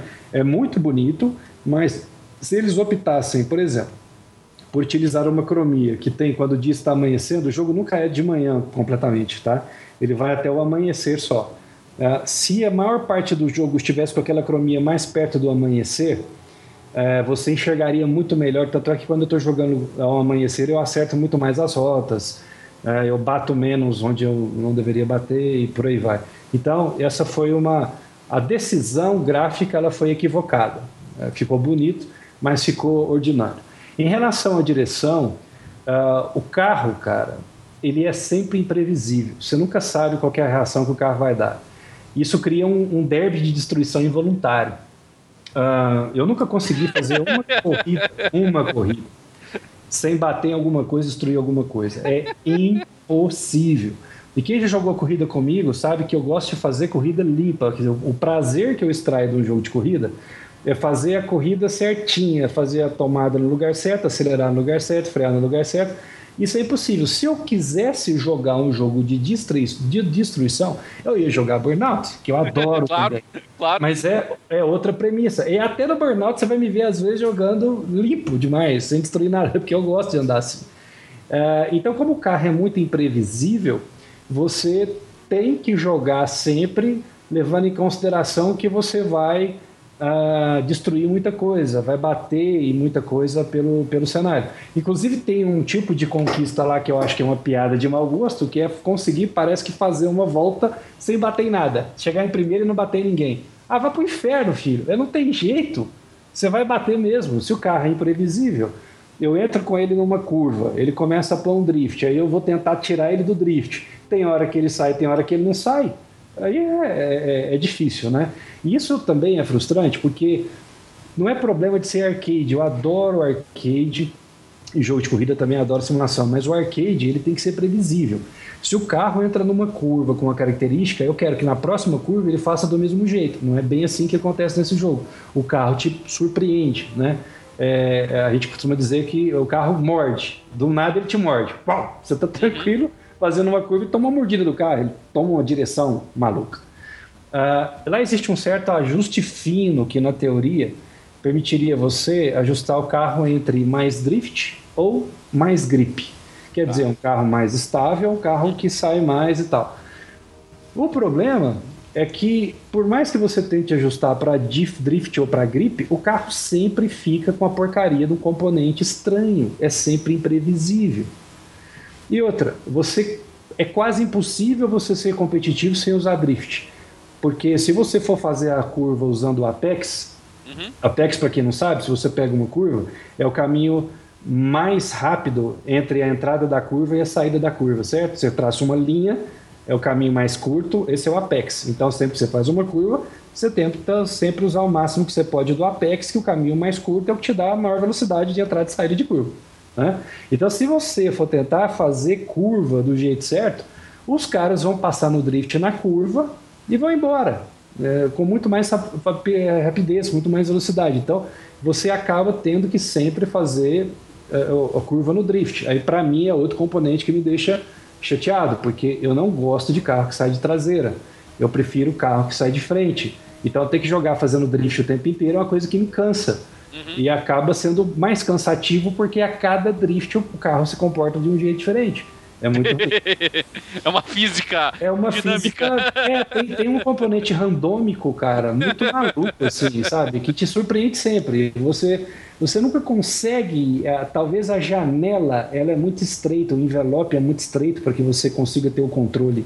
E está acima hoje da minha capacidade de controlar um carro. Eu não consegui ajustar isso em momento algum. Outra coisa que é o inferno nesse jogo. Uh, o tráfego no Need for Speed Underground, por exemplo, ou no Need for Speed Underground 2, ele era um componente legal na jogabilidade, porque ele era, de certa forma, um tanto quanto previsível ele não surpreendia o tempo inteiro, mas nesse jogo o tráfego atrapalha demais. Ele acaba surgindo é, em momentos extremamente inoportunos, ele faz com que você perca uma corrida que estava ganha, é, ele causa mais confusão visual, ainda por uma coisa que já é difícil de saber onde você está, então foi outra, outra decisão equivocada. A polícia é outro problema que eles colocaram, porque no mundo aberto, se você sair andando, andou na contramão, ou andou mais rápido um pouco, no, acima do limite de velocidade, é, desculpe, ele. A polícia vai atrás de você. Então, o tempo inteiro, aquela coisa prazerosa de sair na, andando rapidamente pelo mapa, fazendo umas curvinhas lá no drift, ou tentando achar uma curva ajustada, vira inconveniência, porque vira e mexe, a polícia está correndo atrás de você. E se a polícia tá correndo atrás de você, você tem que terminar e despistar. E aí você, pô, tá, beleza. A primeira vez que isso acontece, você fala, oh, que legal, não, legal. Aí a segunda fala, a décima vez, você fala pro inferno, claro, bicho. Claro, claro. Aí o que, o que você vai fazer? Você vai teleportar o carro, certo? Você não quer mais, você vai marcar no mapa onde você quer ir e vai fazer o teleporte. Então, eu vou ensinar como é que teleporta, porque eu demorei um dia inteiro para aprender onde é que teleporta nessa porcaria você tem que clicar no mapa na posição que você quer e ele fala assim para você: ativar GPS, aí você pega o stick e leva para a esquerda. Às vezes você vai ter que levar o, o desculpa, você pega o, direcional analógico uh, da esquerda e leva ele para o lado esquerdo. Às vezes você tem que levar para a esquerda e para a direita para aparecer o teleporte, tá? Eu não sei por que acontece. Então, leva para um lado para o outro, para teleportar, aperta o, o, botão A, pô, aí você foi lá e, e teleportou para o lugar que, que você quer. Uh, então você, você acaba saindo fora do mapa, perde a graça o negócio de ficar andando no mapa para todo lado, isso é outra coisa ruim. Uh, outra coisa que no começo parece que vai ser muito legal, depois vira um pastelão sem fim, são os filminhos, né? É, clichê é pouco para descrever o que acontece na história. É tipo assim, alguém fez uma lobotomia, lobotomia no roteirista, é, e deu alguma droga pesada e ele tomou e escreveu aquela porcaria, porque não faz sentido a história. É tudo é, é, um, é, um, é um retalho, é um crochê, um, um mosaico, umas colagens assim, de pequenos fatos que vão acontecendo que não fazem o menor sentido e não te prendem, né? É até bem feito, assim, o filminho é bem feitinho e tal. Os atores até se esforçam bastante, mas, cara, é um nojo. É, é uma porcaria é completa. E quanto mais você vai vendo os filmes, mais você vai, mais vai cansando. Sobre a customização, que tentaram pegar aí o que a gente gostava lá do Need for Speed Underground, a customização visual é, é fácil de fazer, você faz belos carros com facilidade. Uh, a customização de peças segue mais ou menos a linha que seguia uh, no Need Underground, mas abriram lá umas customizações de desempenho onde você tem algumas regulagens. Agora, cara, regulagem de, por exemplo, de, de, uh, de freio num jogo arcade como esse, se eu vou mudar o balanço de freio para frente ou para trás, ou se eu vou deixar o amortecedor mais duro, mais macio, para mim não faz sentido, entendeu? É, tenta dar uma camada de simulação para um jogo que é absolutamente arcade e randômico ainda, a, a, o componente de direção. Então, se todos esses defeitos, tem mais, tá? Esses são alguns que eu estou citando aqui para ser breve, sem brincadeira, tem muito defeito. Então, se esses defeitos, se eles não estivessem presentes, esse jogo seria espetacular. Seria talvez um dos melhores needs de todos os tempos. Mas alguém. Nossa senhora, vai morrer. Fez... Só por ter falado isso, vai morrer. É, pois é. alguém não fez o dever de casa, cara. Alguém não fez o dever de casa, mas assim, de forma. Foi, ficou muito mal feito essa, esse polimento que faltou nesse jogo. Né? Ele tinha tudo para ser um jogão e virou um jogo que, assim, é, é jogável. Cara, como eu comprei a porcaria, eu vou jogar. Mas uh, é, é, só por aquele gosto de falar assim, cara, já que eu enfiei meu dinheiro nisso, gastei, eu paguei caro, paguei 243 reais. Ai, ai. Uh, eu nunca tinha comprado um jogo nesse valor, é porque eu sou realmente um fã, confesso, da série, todo mundo sabe disso, o pessoal que me conhece há mais tempo, e eu tinha uma esperança muito grande, né? É, que fosse alguma coisa bem melhor. Então, vou jogar, é, dá para jogar, mas não é algo que, que você fica imerso na experiência, que você uh, se, transporta para dentro do, do jogo. Você tem sempre um elemento que te tira da, da experiência e faz lembrar que você está jogando ali porque você colocou o seu dinheiro. Uh, tem que fazer o seu dinheiro valer a pena. Então, o meu conselho é: não comprem o jogo.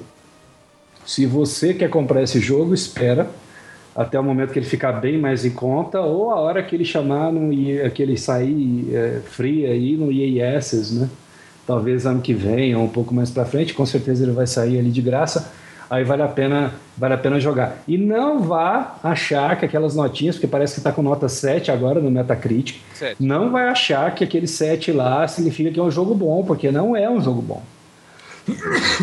não é mesmo. Uma, uma, coisa que eu ia te perguntar, é, DW, é a primeira coisa, é, você jogou no, no, Xbox One ou no PlayStation 4? No One. Joguei no, no One. É, a, a, versão do One, eu, eu, li várias críticas, sabe? E a, e a última que eu tinha lido, eu não cheguei a jogar o jogo, mas eu tinha lido várias críticas e a última que eu li foi da GameSpot. E, e, a GameSpot, ela, ela abre até vários parágrafos dizendo que a versão do One é bem pior do que a do PlayStation 4. Tá? Então, tá? É, eles eu... disseram que há várias coisas. Eles disseram que, que tem quedas de frame que não existem na, na versão do PlayStation 4. Uhum. Disseram que, que a, a, a, as texturas têm resolução inferior. Tá? No, pelo menos no, no, no mundo, né? no background. É, disseram que, o, que o, o, tempo de carregamento de entrada e saída dos eventos é mais, é mais é demorado. É, disseram que alguma coisa eles não entenderam por quê, mas o, o, sistema de score do drift não funciona direito, porque às vezes ele ou não computa que você está fazendo drift, ou às vezes continua computando quando isso, você já não está mais fazendo drift é. algum, assim, sabe? É. E, e, ele disse que não enfrentou isso no PlayStation 4. Mas mais grave de tudo que ele comentou foi exatamente o componente multiplayer. Que ele falou que no Xbox One, o que eles enfrentaram. Eles disseram que no primeiro dia estava impraticável, assim, no, no lançamento ele disse que, assim, em 90 minutos de jogo, caiu a conexão dele seis vezes. É, ele caía toda hora. Toda é, hora falava que ia ter manutenção no, no, servidor e te tirava do jogo. É, e aí ele falou assim que de, depois que tem uma queda, ele disse também por um motivo, quer dizer, é, é explicável, mas não tem por que a gente entrar em detalhes técnicos aqui, mas ele disse assim que toda vez que daí ele tentava reiniciar o jogo, ele não conseguia encontrar mais ninguém. Ele precisava reiniciar tudo, porque se é, meramente voltar a conexão, né, por exemplo, não, não adiantava. Tinha que reiniciar o jogo inteiro para poder jogar uma partida online para encontrar jogadores. E, e, isso são críticas muito graves, a meu ver, porque não são pequenos defeitos, são uma coletânea de defeitos. Ah, né? mas se levar em consideração que é jogo da EA, mas olha lá, é, é. assim, EA é mestra de fazer essas bobagens, né? Mas isso que você falou, Mas ele cara, falou que no só. PlayStation 4 não tem sofrido esse problema, sabe? Ah, tudo bem, mas ó, se você pegar um cocô e pegar ele, passar laque e jogar purpurina, continua sendo cocô, certo? Não mudou, cara. Eu tenho certeza que mais você. bonito, e, É, mais bonito e é- talvez um pouco menos fedorento. Isso, não, fedorento vai ser, mas mais bonitinho, por punir, por, por punir nada, aquela coisinha. Mas não deixa de ser o cocô. E ah, o que eu percebo é que esse jogo, você pode colocar ele no PC, você pode colocar ele lá, se desse a, a, 3 mil pixels de resolução, com filtro.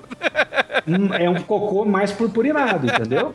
Talvez agora com a purpurina mais arco-íris, mas é, é definitivamente uma porcaria. Não é bom mesmo por conta dos detalhes. E, e- e o que é sofrível é que podia ser um jogaço.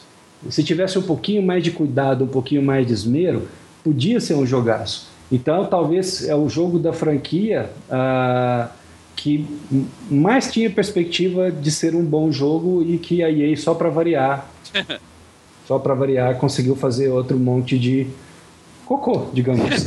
Mas, mas só pra gente encerrar esse tópico, e até uma pergunta aí que até o mesmo não tendo jogado aí o Dart e o Xandão podem comentar a respeito. É, o, o que, que você achou, o que, que você acha dessa história de, de tentar botar história, né, de, e até através de CGs, com atores e tudo mais, é, num jogo ah, de, de simulação no sentido lato, né, no sentido de ser um jogo de simulação de carros, né, ainda que arcade. Porque, assim, historicamente eu lembro que o, um dos maiores jogos da história, na minha opinião, que foi o Wing Commander, o, o Wing Commander ele foi revolucionário porque na época ninguém imaginava em colocar história, por exemplo, num simulador de voo espacial ou de guerra de aviões, assim. Os caras queriam, assim, o pessoal que jogava na época, lá no início da década de 90, né? A gente jogava assim, entrava lá pra jogar F-15 e nós queríamos assim, qual que é a missão? Missão é essa. Então, é, vai lá e pronto. E, e o Wing Commander é, quebrou isso colocando um contexto, dando nome aos personagens. Agora você já não era um piloto qualquer, você era aquele piloto que tinha aquela parceira e, e você eh, desenvolvia as relações.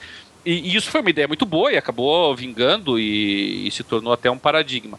Ah, mas em jogos de carro, por exemplo, eu sinceramente eu não consigo pensar em nenhum jogo, mas nenhum jogo em que essa proposta tenha dado certo, sabe? E, e nesse jogo em particular também o pessoal criticou muito isso, que é, fica desajeitada a CGs, assim, sabe? Até a, a GameSpot falou, é, é- é previsível, toda CG começa com alguém chegando e termina com ela saindo.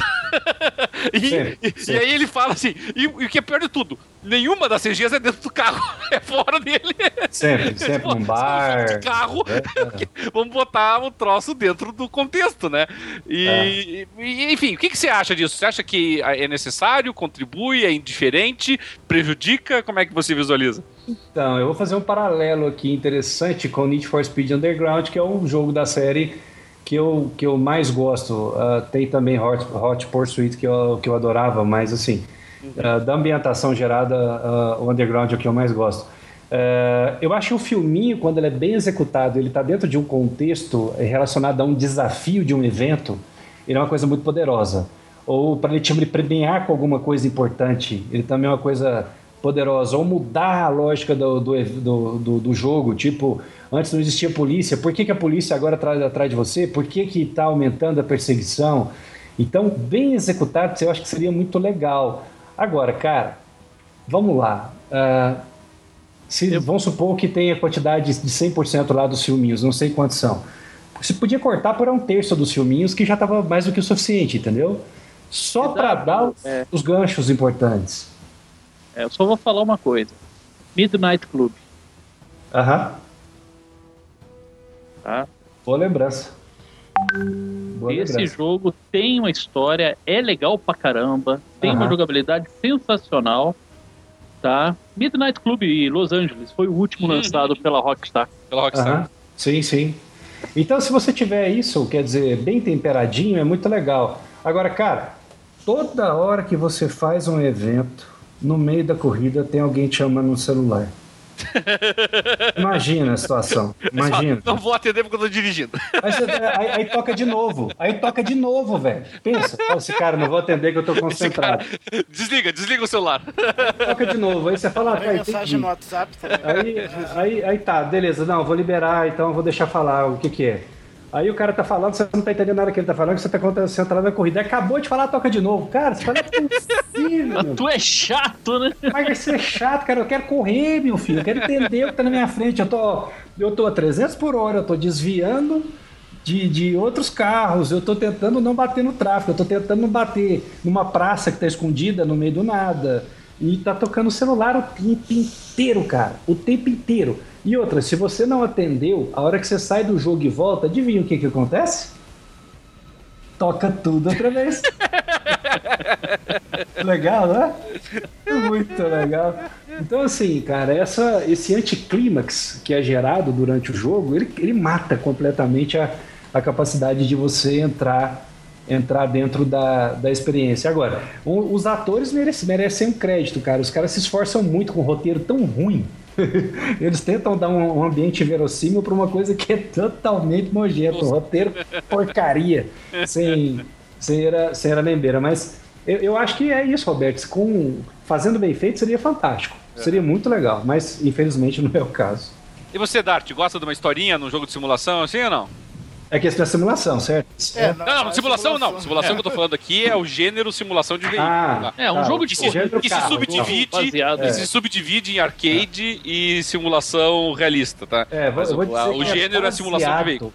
Baseado em muito... carro, porque aquilo não parece um carro de jeito nenhum, nem no arcade Baseado. Inspirado, inspirado, inspirado, em veículos de quatro rodas. Exatamente. É.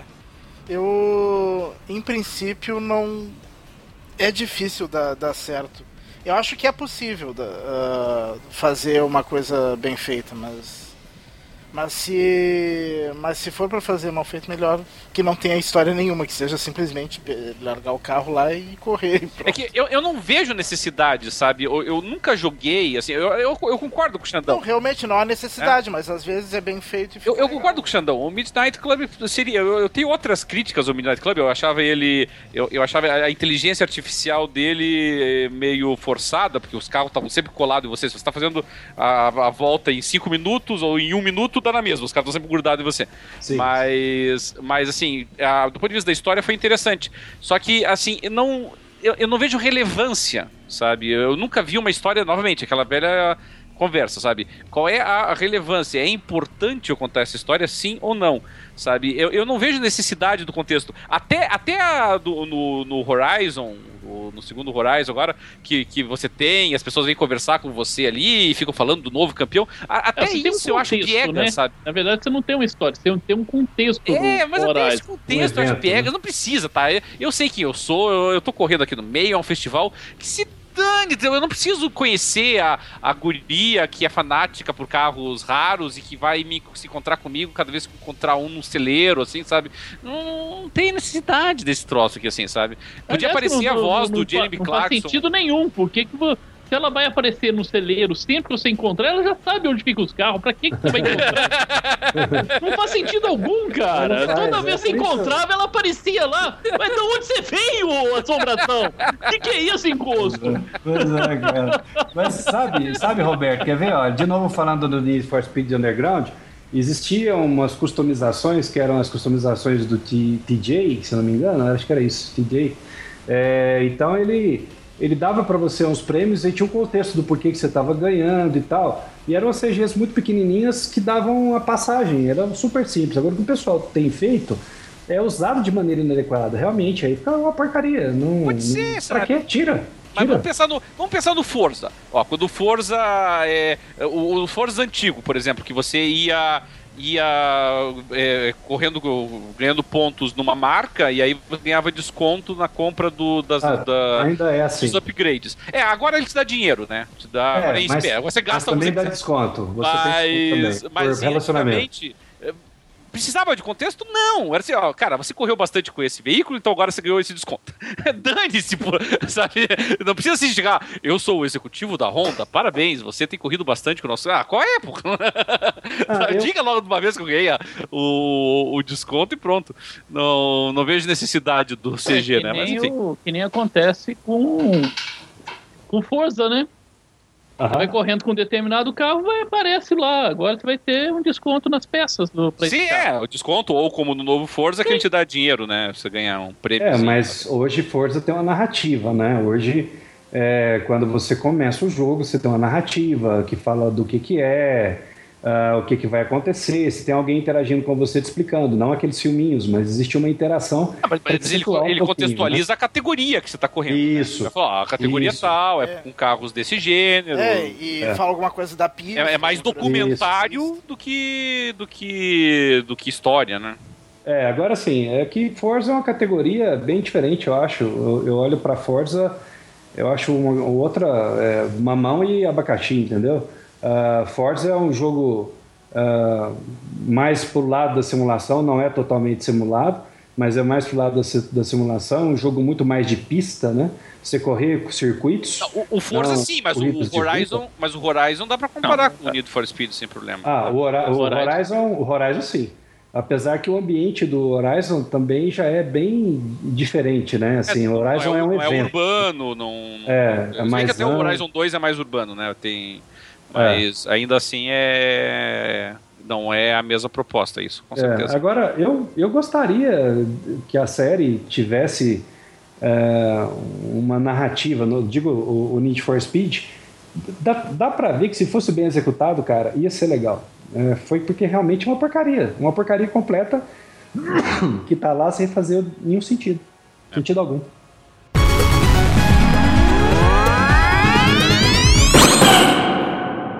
Bom, falando em franquias antigas aí, nós tivemos o lançamento do, o retorno, né, de um gênero que estava meio esquecido, que eram os jogos musicais.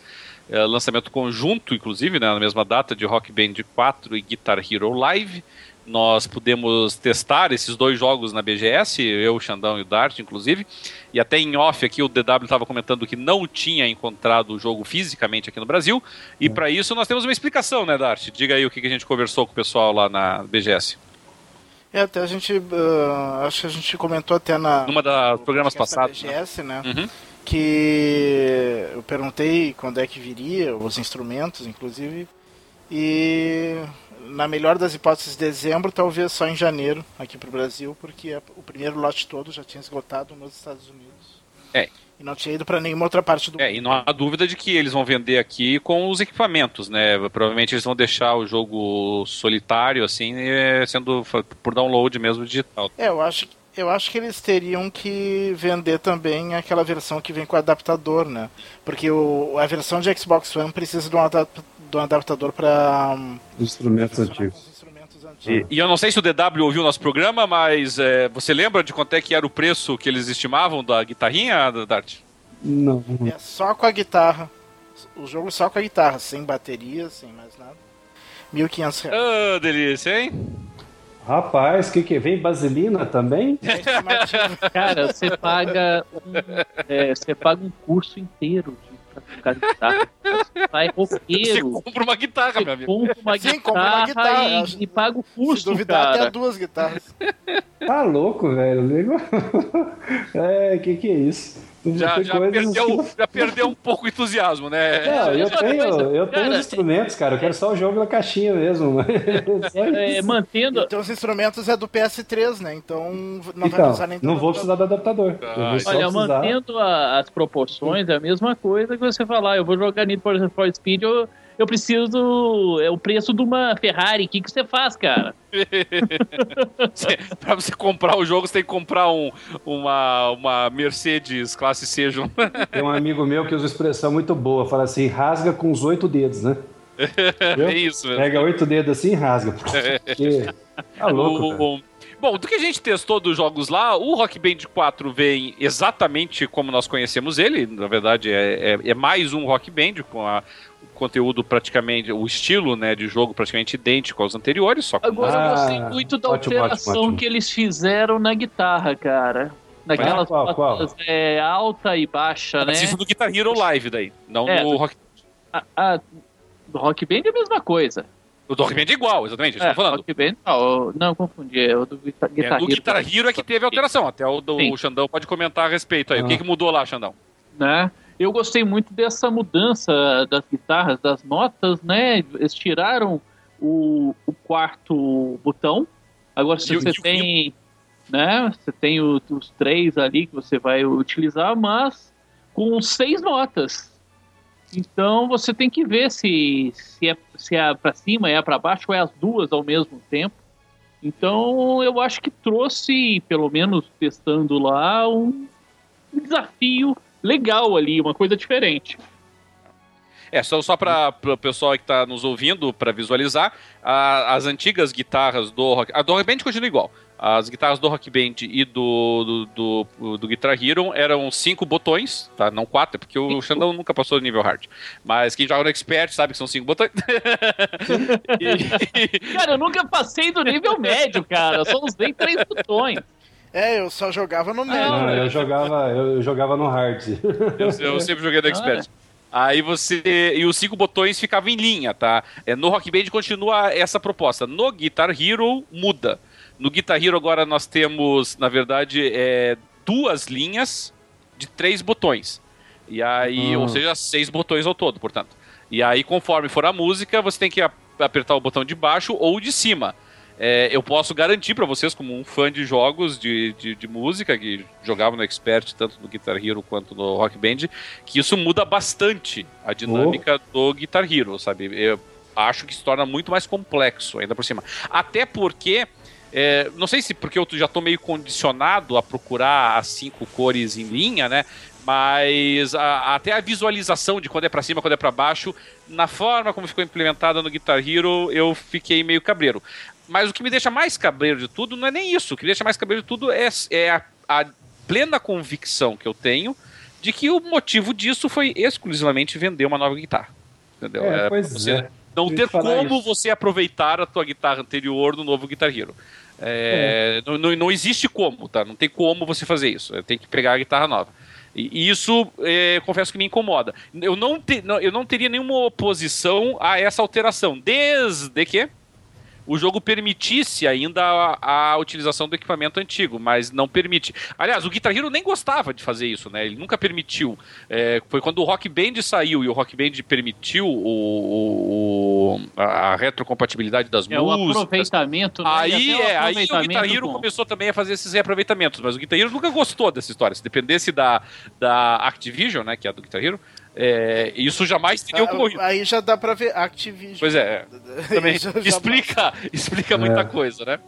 Mas enfim, é, são jogos legais, como o Dart falou. É, para quem tiver aí os aparelhos ainda do Xbox 360, pode utilizar no Xbox One Pro Rock Band com adaptador. Usando o adaptador, é. Pro PlayStation 3, PlayStation 4 me parece que é não precisa de intermediário. Não precisa é direto. Pois é. Então, essa é uma boa notícia, né? Então, o pessoal já pode aí, que tiver o equipamento, já pode baixar aí da, da PSN se quiser. E, e só o Guitar Hero é que fica realmente com essa com essa ressalva aí que talvez seja necessário, talvez não, será necessário um novo equipamento. E para nós encerrarmos, senhores, com relação aos, aos jogos lançados, é Fallout 4.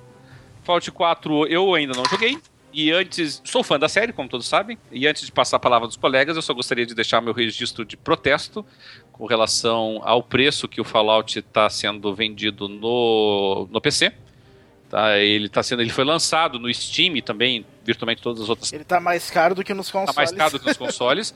ele está sendo vendido no Steam e em outras plataformas de compra virtual é, a 229, 230 reais. Tá? É, é um absurdo Tá? Me, me entristece até é, ver aqui na minha lista de amigos do Steam que vários deles já têm o jogo, tá? porque eu acho que nós não deveríamos aceitar esse tipo de conduta abusiva. É, não reflete o preço do mercado de jogos para PC. Todos os outros lançamentos de peso é, têm sido lançados a R$ 99,00 é, e os que sofreram algum aumento estão na casa ali de 120, 130.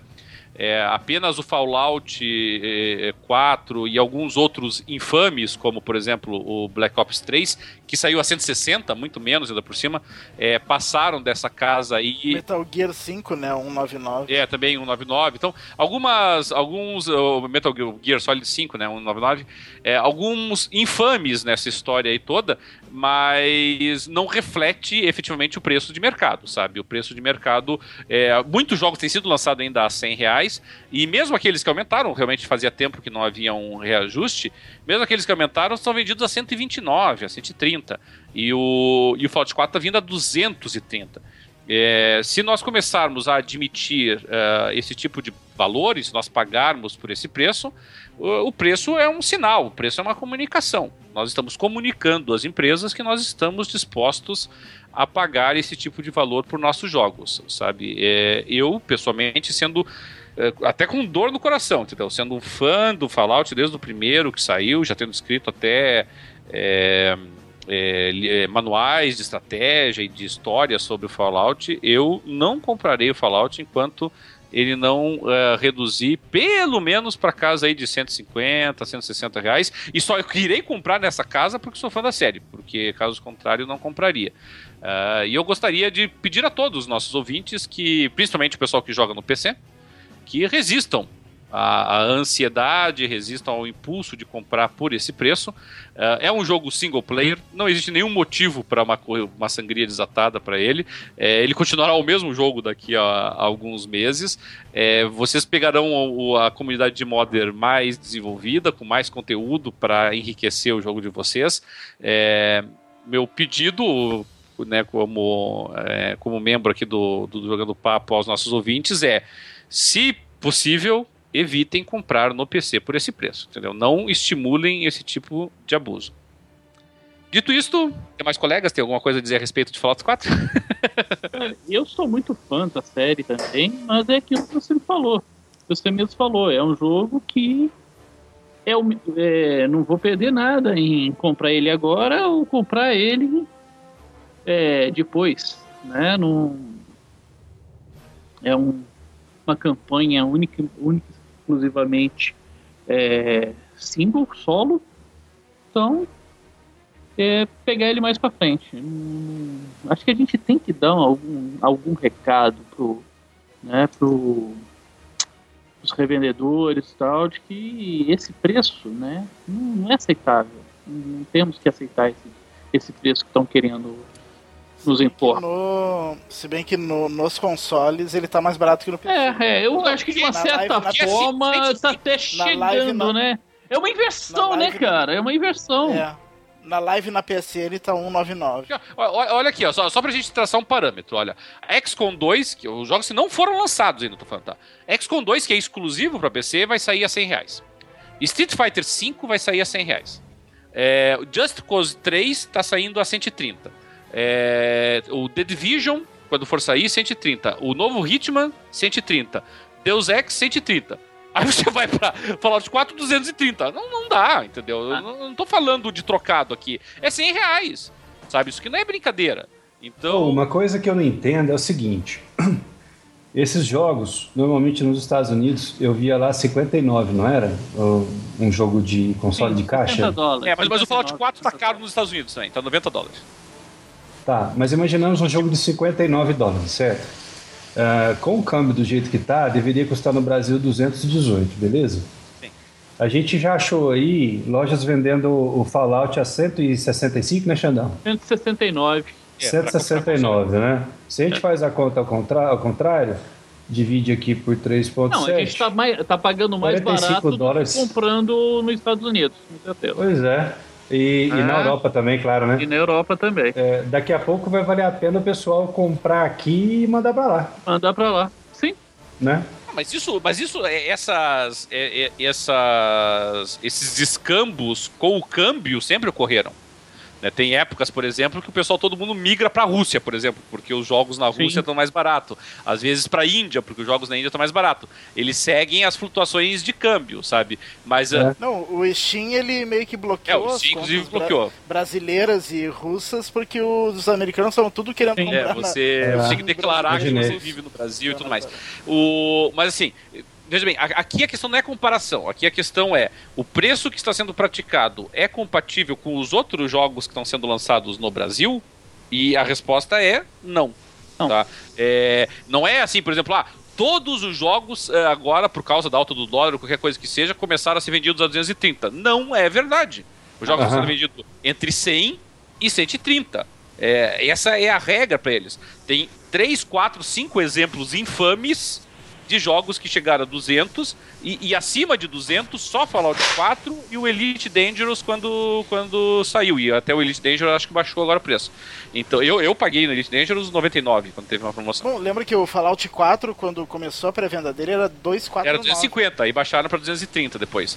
É. Então. E, e para e pra console, a versão física baixaram para 199. A versão digital Tá 229. Não, e, e que o preço do, do Fallout 4 para console seja inferior à versão para PC, mesmo nós sabendo que a incidência de impostos sobre os jogos de console existe, a do PC não, isso só, só adiciona injúria à, à infâmia do negócio, entendeu? É, uhum. é, é, você realmente é, é, é, avacalhar e chutar o pau, pau, da barraca de ver, sabe? Eu, eu, realmente não, não sei o que que levou a essa fixação de preço é, bizonha que eles deram pro Fallout 4 aí, mas realmente eu espero que, que os meus colegas, de forma geral, resistam à tentação e se unam a mim nesse boicote, porque nós não podemos aceitar esse tipo de, de, de abuso que foi praticado com relação ao Fallout 4. Bom, eu, eu furei o boicote. Claro. A gente aqui querendo dar o um exemplo, né, cara? A gente querendo dar o um exemplo, aí vem o Tati.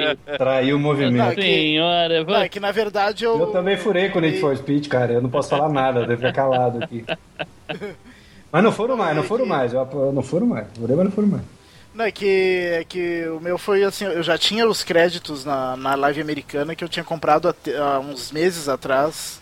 Uh, cartão pré-pago né, da live americana com dólar ainda um pouco mais baixo. Uhum. Então, então acabou saindo 160 reais. Não, mas tudo bem, mas 160 é, reais pro bem. console tá é razoável. Eu vou até mais além. Se, se tivesse 160 reais no PC, eh, eu, eu teria resmungado um pouco, mas teria comprado entendeu? É, por ser fã da série. É, por exemplo, é, me parece que o, o, novo Total War, Warhammer, por enquanto está 159 para PC.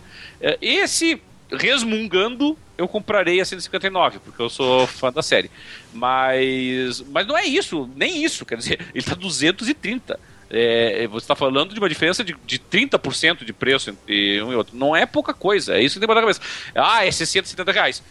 É 670 reais, é muita coisa, não é pouca coisa entendeu? Então, uh, é, é para mim é inaceitável, sabe? A gente não pode é, tolerar esse tipo de coisa. Mas sabe uma coisa que eu estava pensando no dia desse? É o seguinte: quando o dólar estava próximo de R$ reais, R$ 2,20, se nós pegávamos lá os jogos de 59 e fizéssemos a conta sobre os 2,20, eles deveriam custar 129. É, não é isso?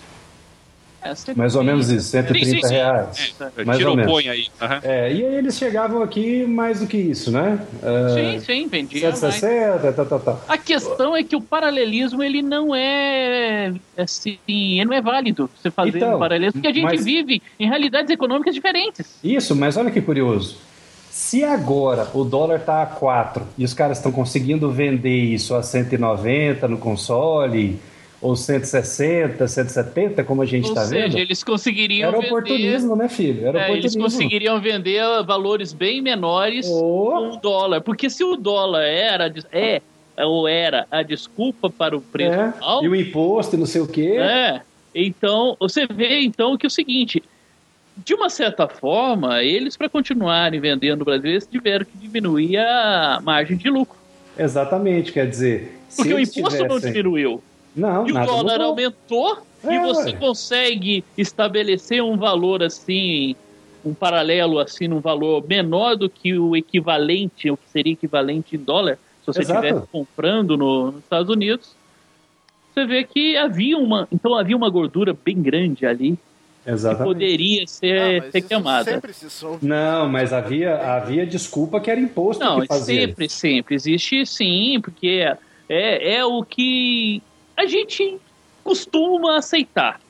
A desculpa é porque o imposto é, é o dólar, é isso, é aquilo, aquilo, outra. Então, para o Brasil tem que ser tudo muito mais caro. Mas aí você não coloca a própria margem de lucro, assim, absurda, que pode ser, ser que existe sobre aquele bem.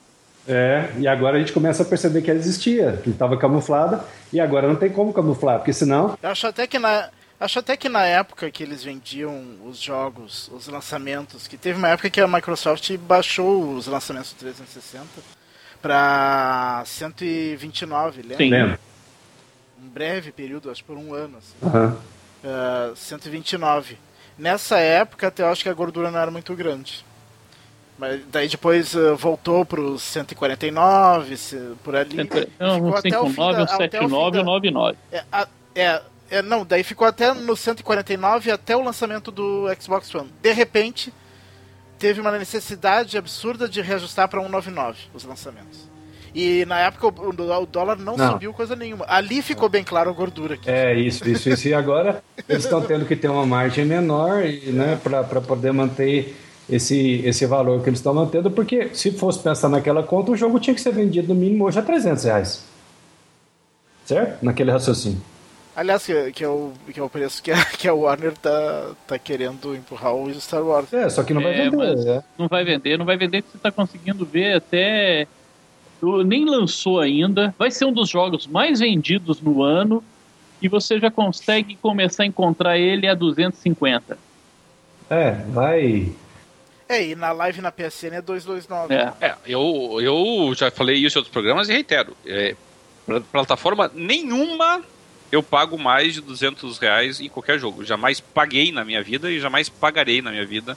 É... Na minha vida não, porque tem inflação, né? Então pode ser que um dia a gente chegue é, a. a isso, mas, mas, mas jamais pagarei o valor equivalente ao que hoje seria é, 200, mais de 200 reais no jogo.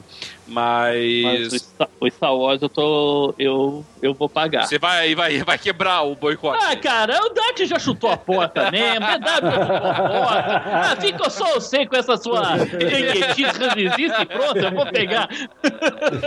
e pra. E pra videogame. Mas pega pelo menos digital, que tá bem mais barato. E, e pra videogame, o meu limite vai ser. O, pra, não, pra PC o meu limite tem sido 130, assim, passando para 150, só aqueles jogos aí, 150, 160, só aqueles jogos, assim, que eu realmente eu desejo muito, assim, por algum motivo que não é tão costumeiro, assim, eu, eu ficar nessa nessa sangria desatada, não, sabe? Agora, realmente é, é abusivo e, assim, se o cara pagar 300 reais no jogo, ah, seriamente, é, é, assim, me, me, tire da lista de amigos, do seu, do seu é, da é, live, da PSN, entendeu? É, se Porque... de 300 vai ter com aquele certificado, né, cara? Que é certificado ficar de otário. É, é, não, não dá, entendeu? É, é, mesmo, mesmo quem tem dinheiro, sabe, mesmo que tenha dinheiro para pagar isso, é, ah, é, é, demonstrar um, uma, uma incapacidade de valorizar o seu próprio dinheiro, entendeu? Então, é, eu comprei esse jogo aí por 243, mas eu digo, não vou comprar outro nesse preço de jeito nenhum, cara. Foi um momento de bobeira mesmo, não vou fazer de novo. É, eu acho que o teto aí, o meu, tá perto de 200 reais. E eu pretendo manter, espero um pouco, a hora que baixa o preço, pinta numa loja num preço legal, claro, porque realmente claro. não dá. É, eu tive uma experiência há pouco tempo, né, de trabalhar nos Estados Unidos, fiquei lá 20 dias pela empresa trabalhando.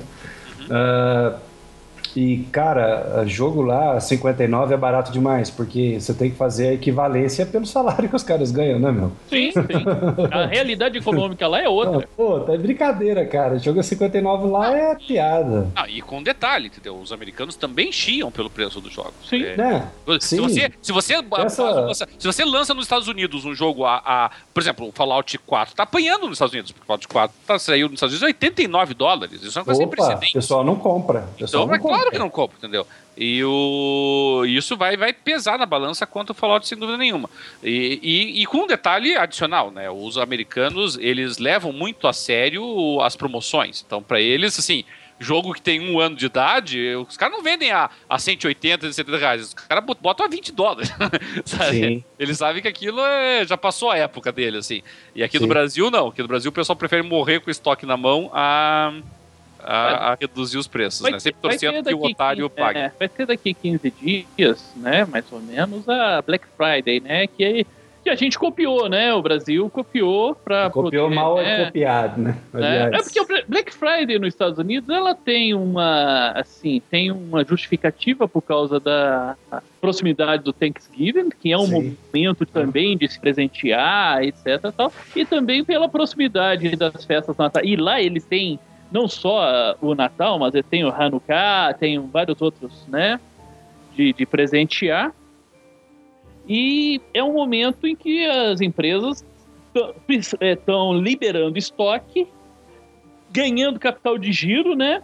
Pegando capital de giro para poder pegar coisas novas. Então lá tem muita é, promoção que vale a pena. É, de verdade, né? Promoção de verdade. Pra valer. De verdade. Tem algumas. Né? Aqui no Brasil, cara, é, em videogame, em board game, cara, o board game é um absurdo o, as promoções que os caras fazem, né? é, né? Você não tem nada, não te tem nada. Eu, eu vi hoje no. Na, na, nas americanas, né? O, até um Blu-ray que o, o Alex Santos tá querendo, que é o. Esse último do, dos Vingadores, né? Tá lá uma promoção. R$ 49,90, colocando que o valor dele era R$ 79,90. Cara, esse valor que estão falando que era promoção de Black Friday era um valor que era 15 dias atrás. Os caras aumentaram o valor É. e colocaram o valor atual como se fosse promoção. É, em marketing a gente chama esse poderia, poderia ser isso, mas nós deixamos no preço é, anterior. ué, é, exatamente. Né? É, então, então pessoal- realmente aqui, aqui eu não, em questão pelo menos em Blu-ray, que eu, que eu tenho visto para ver se aproveitava alguma coisa. Mas, Xandão, essa- esse Blu-ray é, é o que vem com a versão em 3D ou... Não, não, é aquele simplex que eles estão trazendo, Ah, horroroso, da Ah, não, Disney, então que, porra, 49, R$ 49,90 então é 49 caro. é o preço normal. É porque- caro. Porque, 79 realmente é o preço que é com Não, não, com esse é o 3D, simplex geralmente. mesmo, só vem o Blu-ray mesmo. Eu não tenho o Blu-ray 3D, então. Nem estaria né, procurando. Então, nem estaria procurando, mas é aquele que só vem aquela caixinha e mais nada dentro, só o disco. Né? É então, nem, nem arte tem mais, cara. Críticas a- ao lado, a- o Fallout 4 tem sido bem recebido na, na crítica em geral. É, o que era esperado, né? Que É, já, tem já, pedigree, sempre foi muito Tem, bem cuidado. Essa... A, a, É, não, a Bethesda não brinca. não tão bem quanto o 3, né? Um pouquinho menos. É, mas passou, da, passou da, da casa de 90, né? Passou na casa de 90 no Metacritic. Tá 89, tá 90, 89. 91, que eu tinha visto. Você tá muito chato. 89,91, cara. Não, eu, eu tinha, eu tinha visto 91, mas tudo bem. Mas pode ser que tenha mudado. O, mas de qualquer maneira, é, nessa faixa já é um jogo que se credencia a figurar é, como, como candidato ao melhor jogo do ano. No mínimo, na categoria dele, né? Embora vá ter em um The Witcher 3 vindo muito forte na categoria. Mas para esse ano, né, me parece que ah, se for para fechar com chave de ouro, talvez Aí, só, só adicionando um pouquinho, eu, eu cheguei a jogar um pouquinho o Diga lá. Fallout 4. E por enquanto eu gostei. Eu, eu, eu joguei só a parte inicial, né? Até sair do Vault. Uhum. E, e, tô, e tô gostando dele. Tá, tá bem. É, ele, ele tá muito tá elogiado, né? é, A, a- a é, ambientação dele parece estar muito boa, né? É, a, história parece ser, ser bem, bem legal, bem- diferente da, da, da do 3. Aham. assim. Ainda É, o, Até o é o Vault é bem diferente. é, o 3 tinha uma, uma história um pouquinho mais deficiente que a do New Vegas, por exemplo. Do New Vegas tinha uma história mais envolvente, assim. É, Bom, me parece que pro final de ano aí, ó, pra fechar com, com uma boa chave de ouro, nós teríamos o Star Wars Battlefront, né? Que, que a gente tem uma boa expectativa. Nós jogamos lá na BGS, me parece que todos nós gostamos do que vimos, né? Pela, pela fluidez, pela, pela agilidade do jogo, pelo que a gente viu, né? Isso tá nos, nos agradou bastante. O que pode desagradar é o preço que ele vem a ser lançado. É, nesse, neste caso específico, até o Battlefront para PC, o, o preço tá razoável. É, e ainda temos, acho que no final desse ano, o Just Cause 3, que é uma. Que daí é uma. É uma, uma franquia que eu tenho muito carinho, porque eu já gostava desde o primeiro, que era um jogo bem medíocrezinho, mas sempre gostei.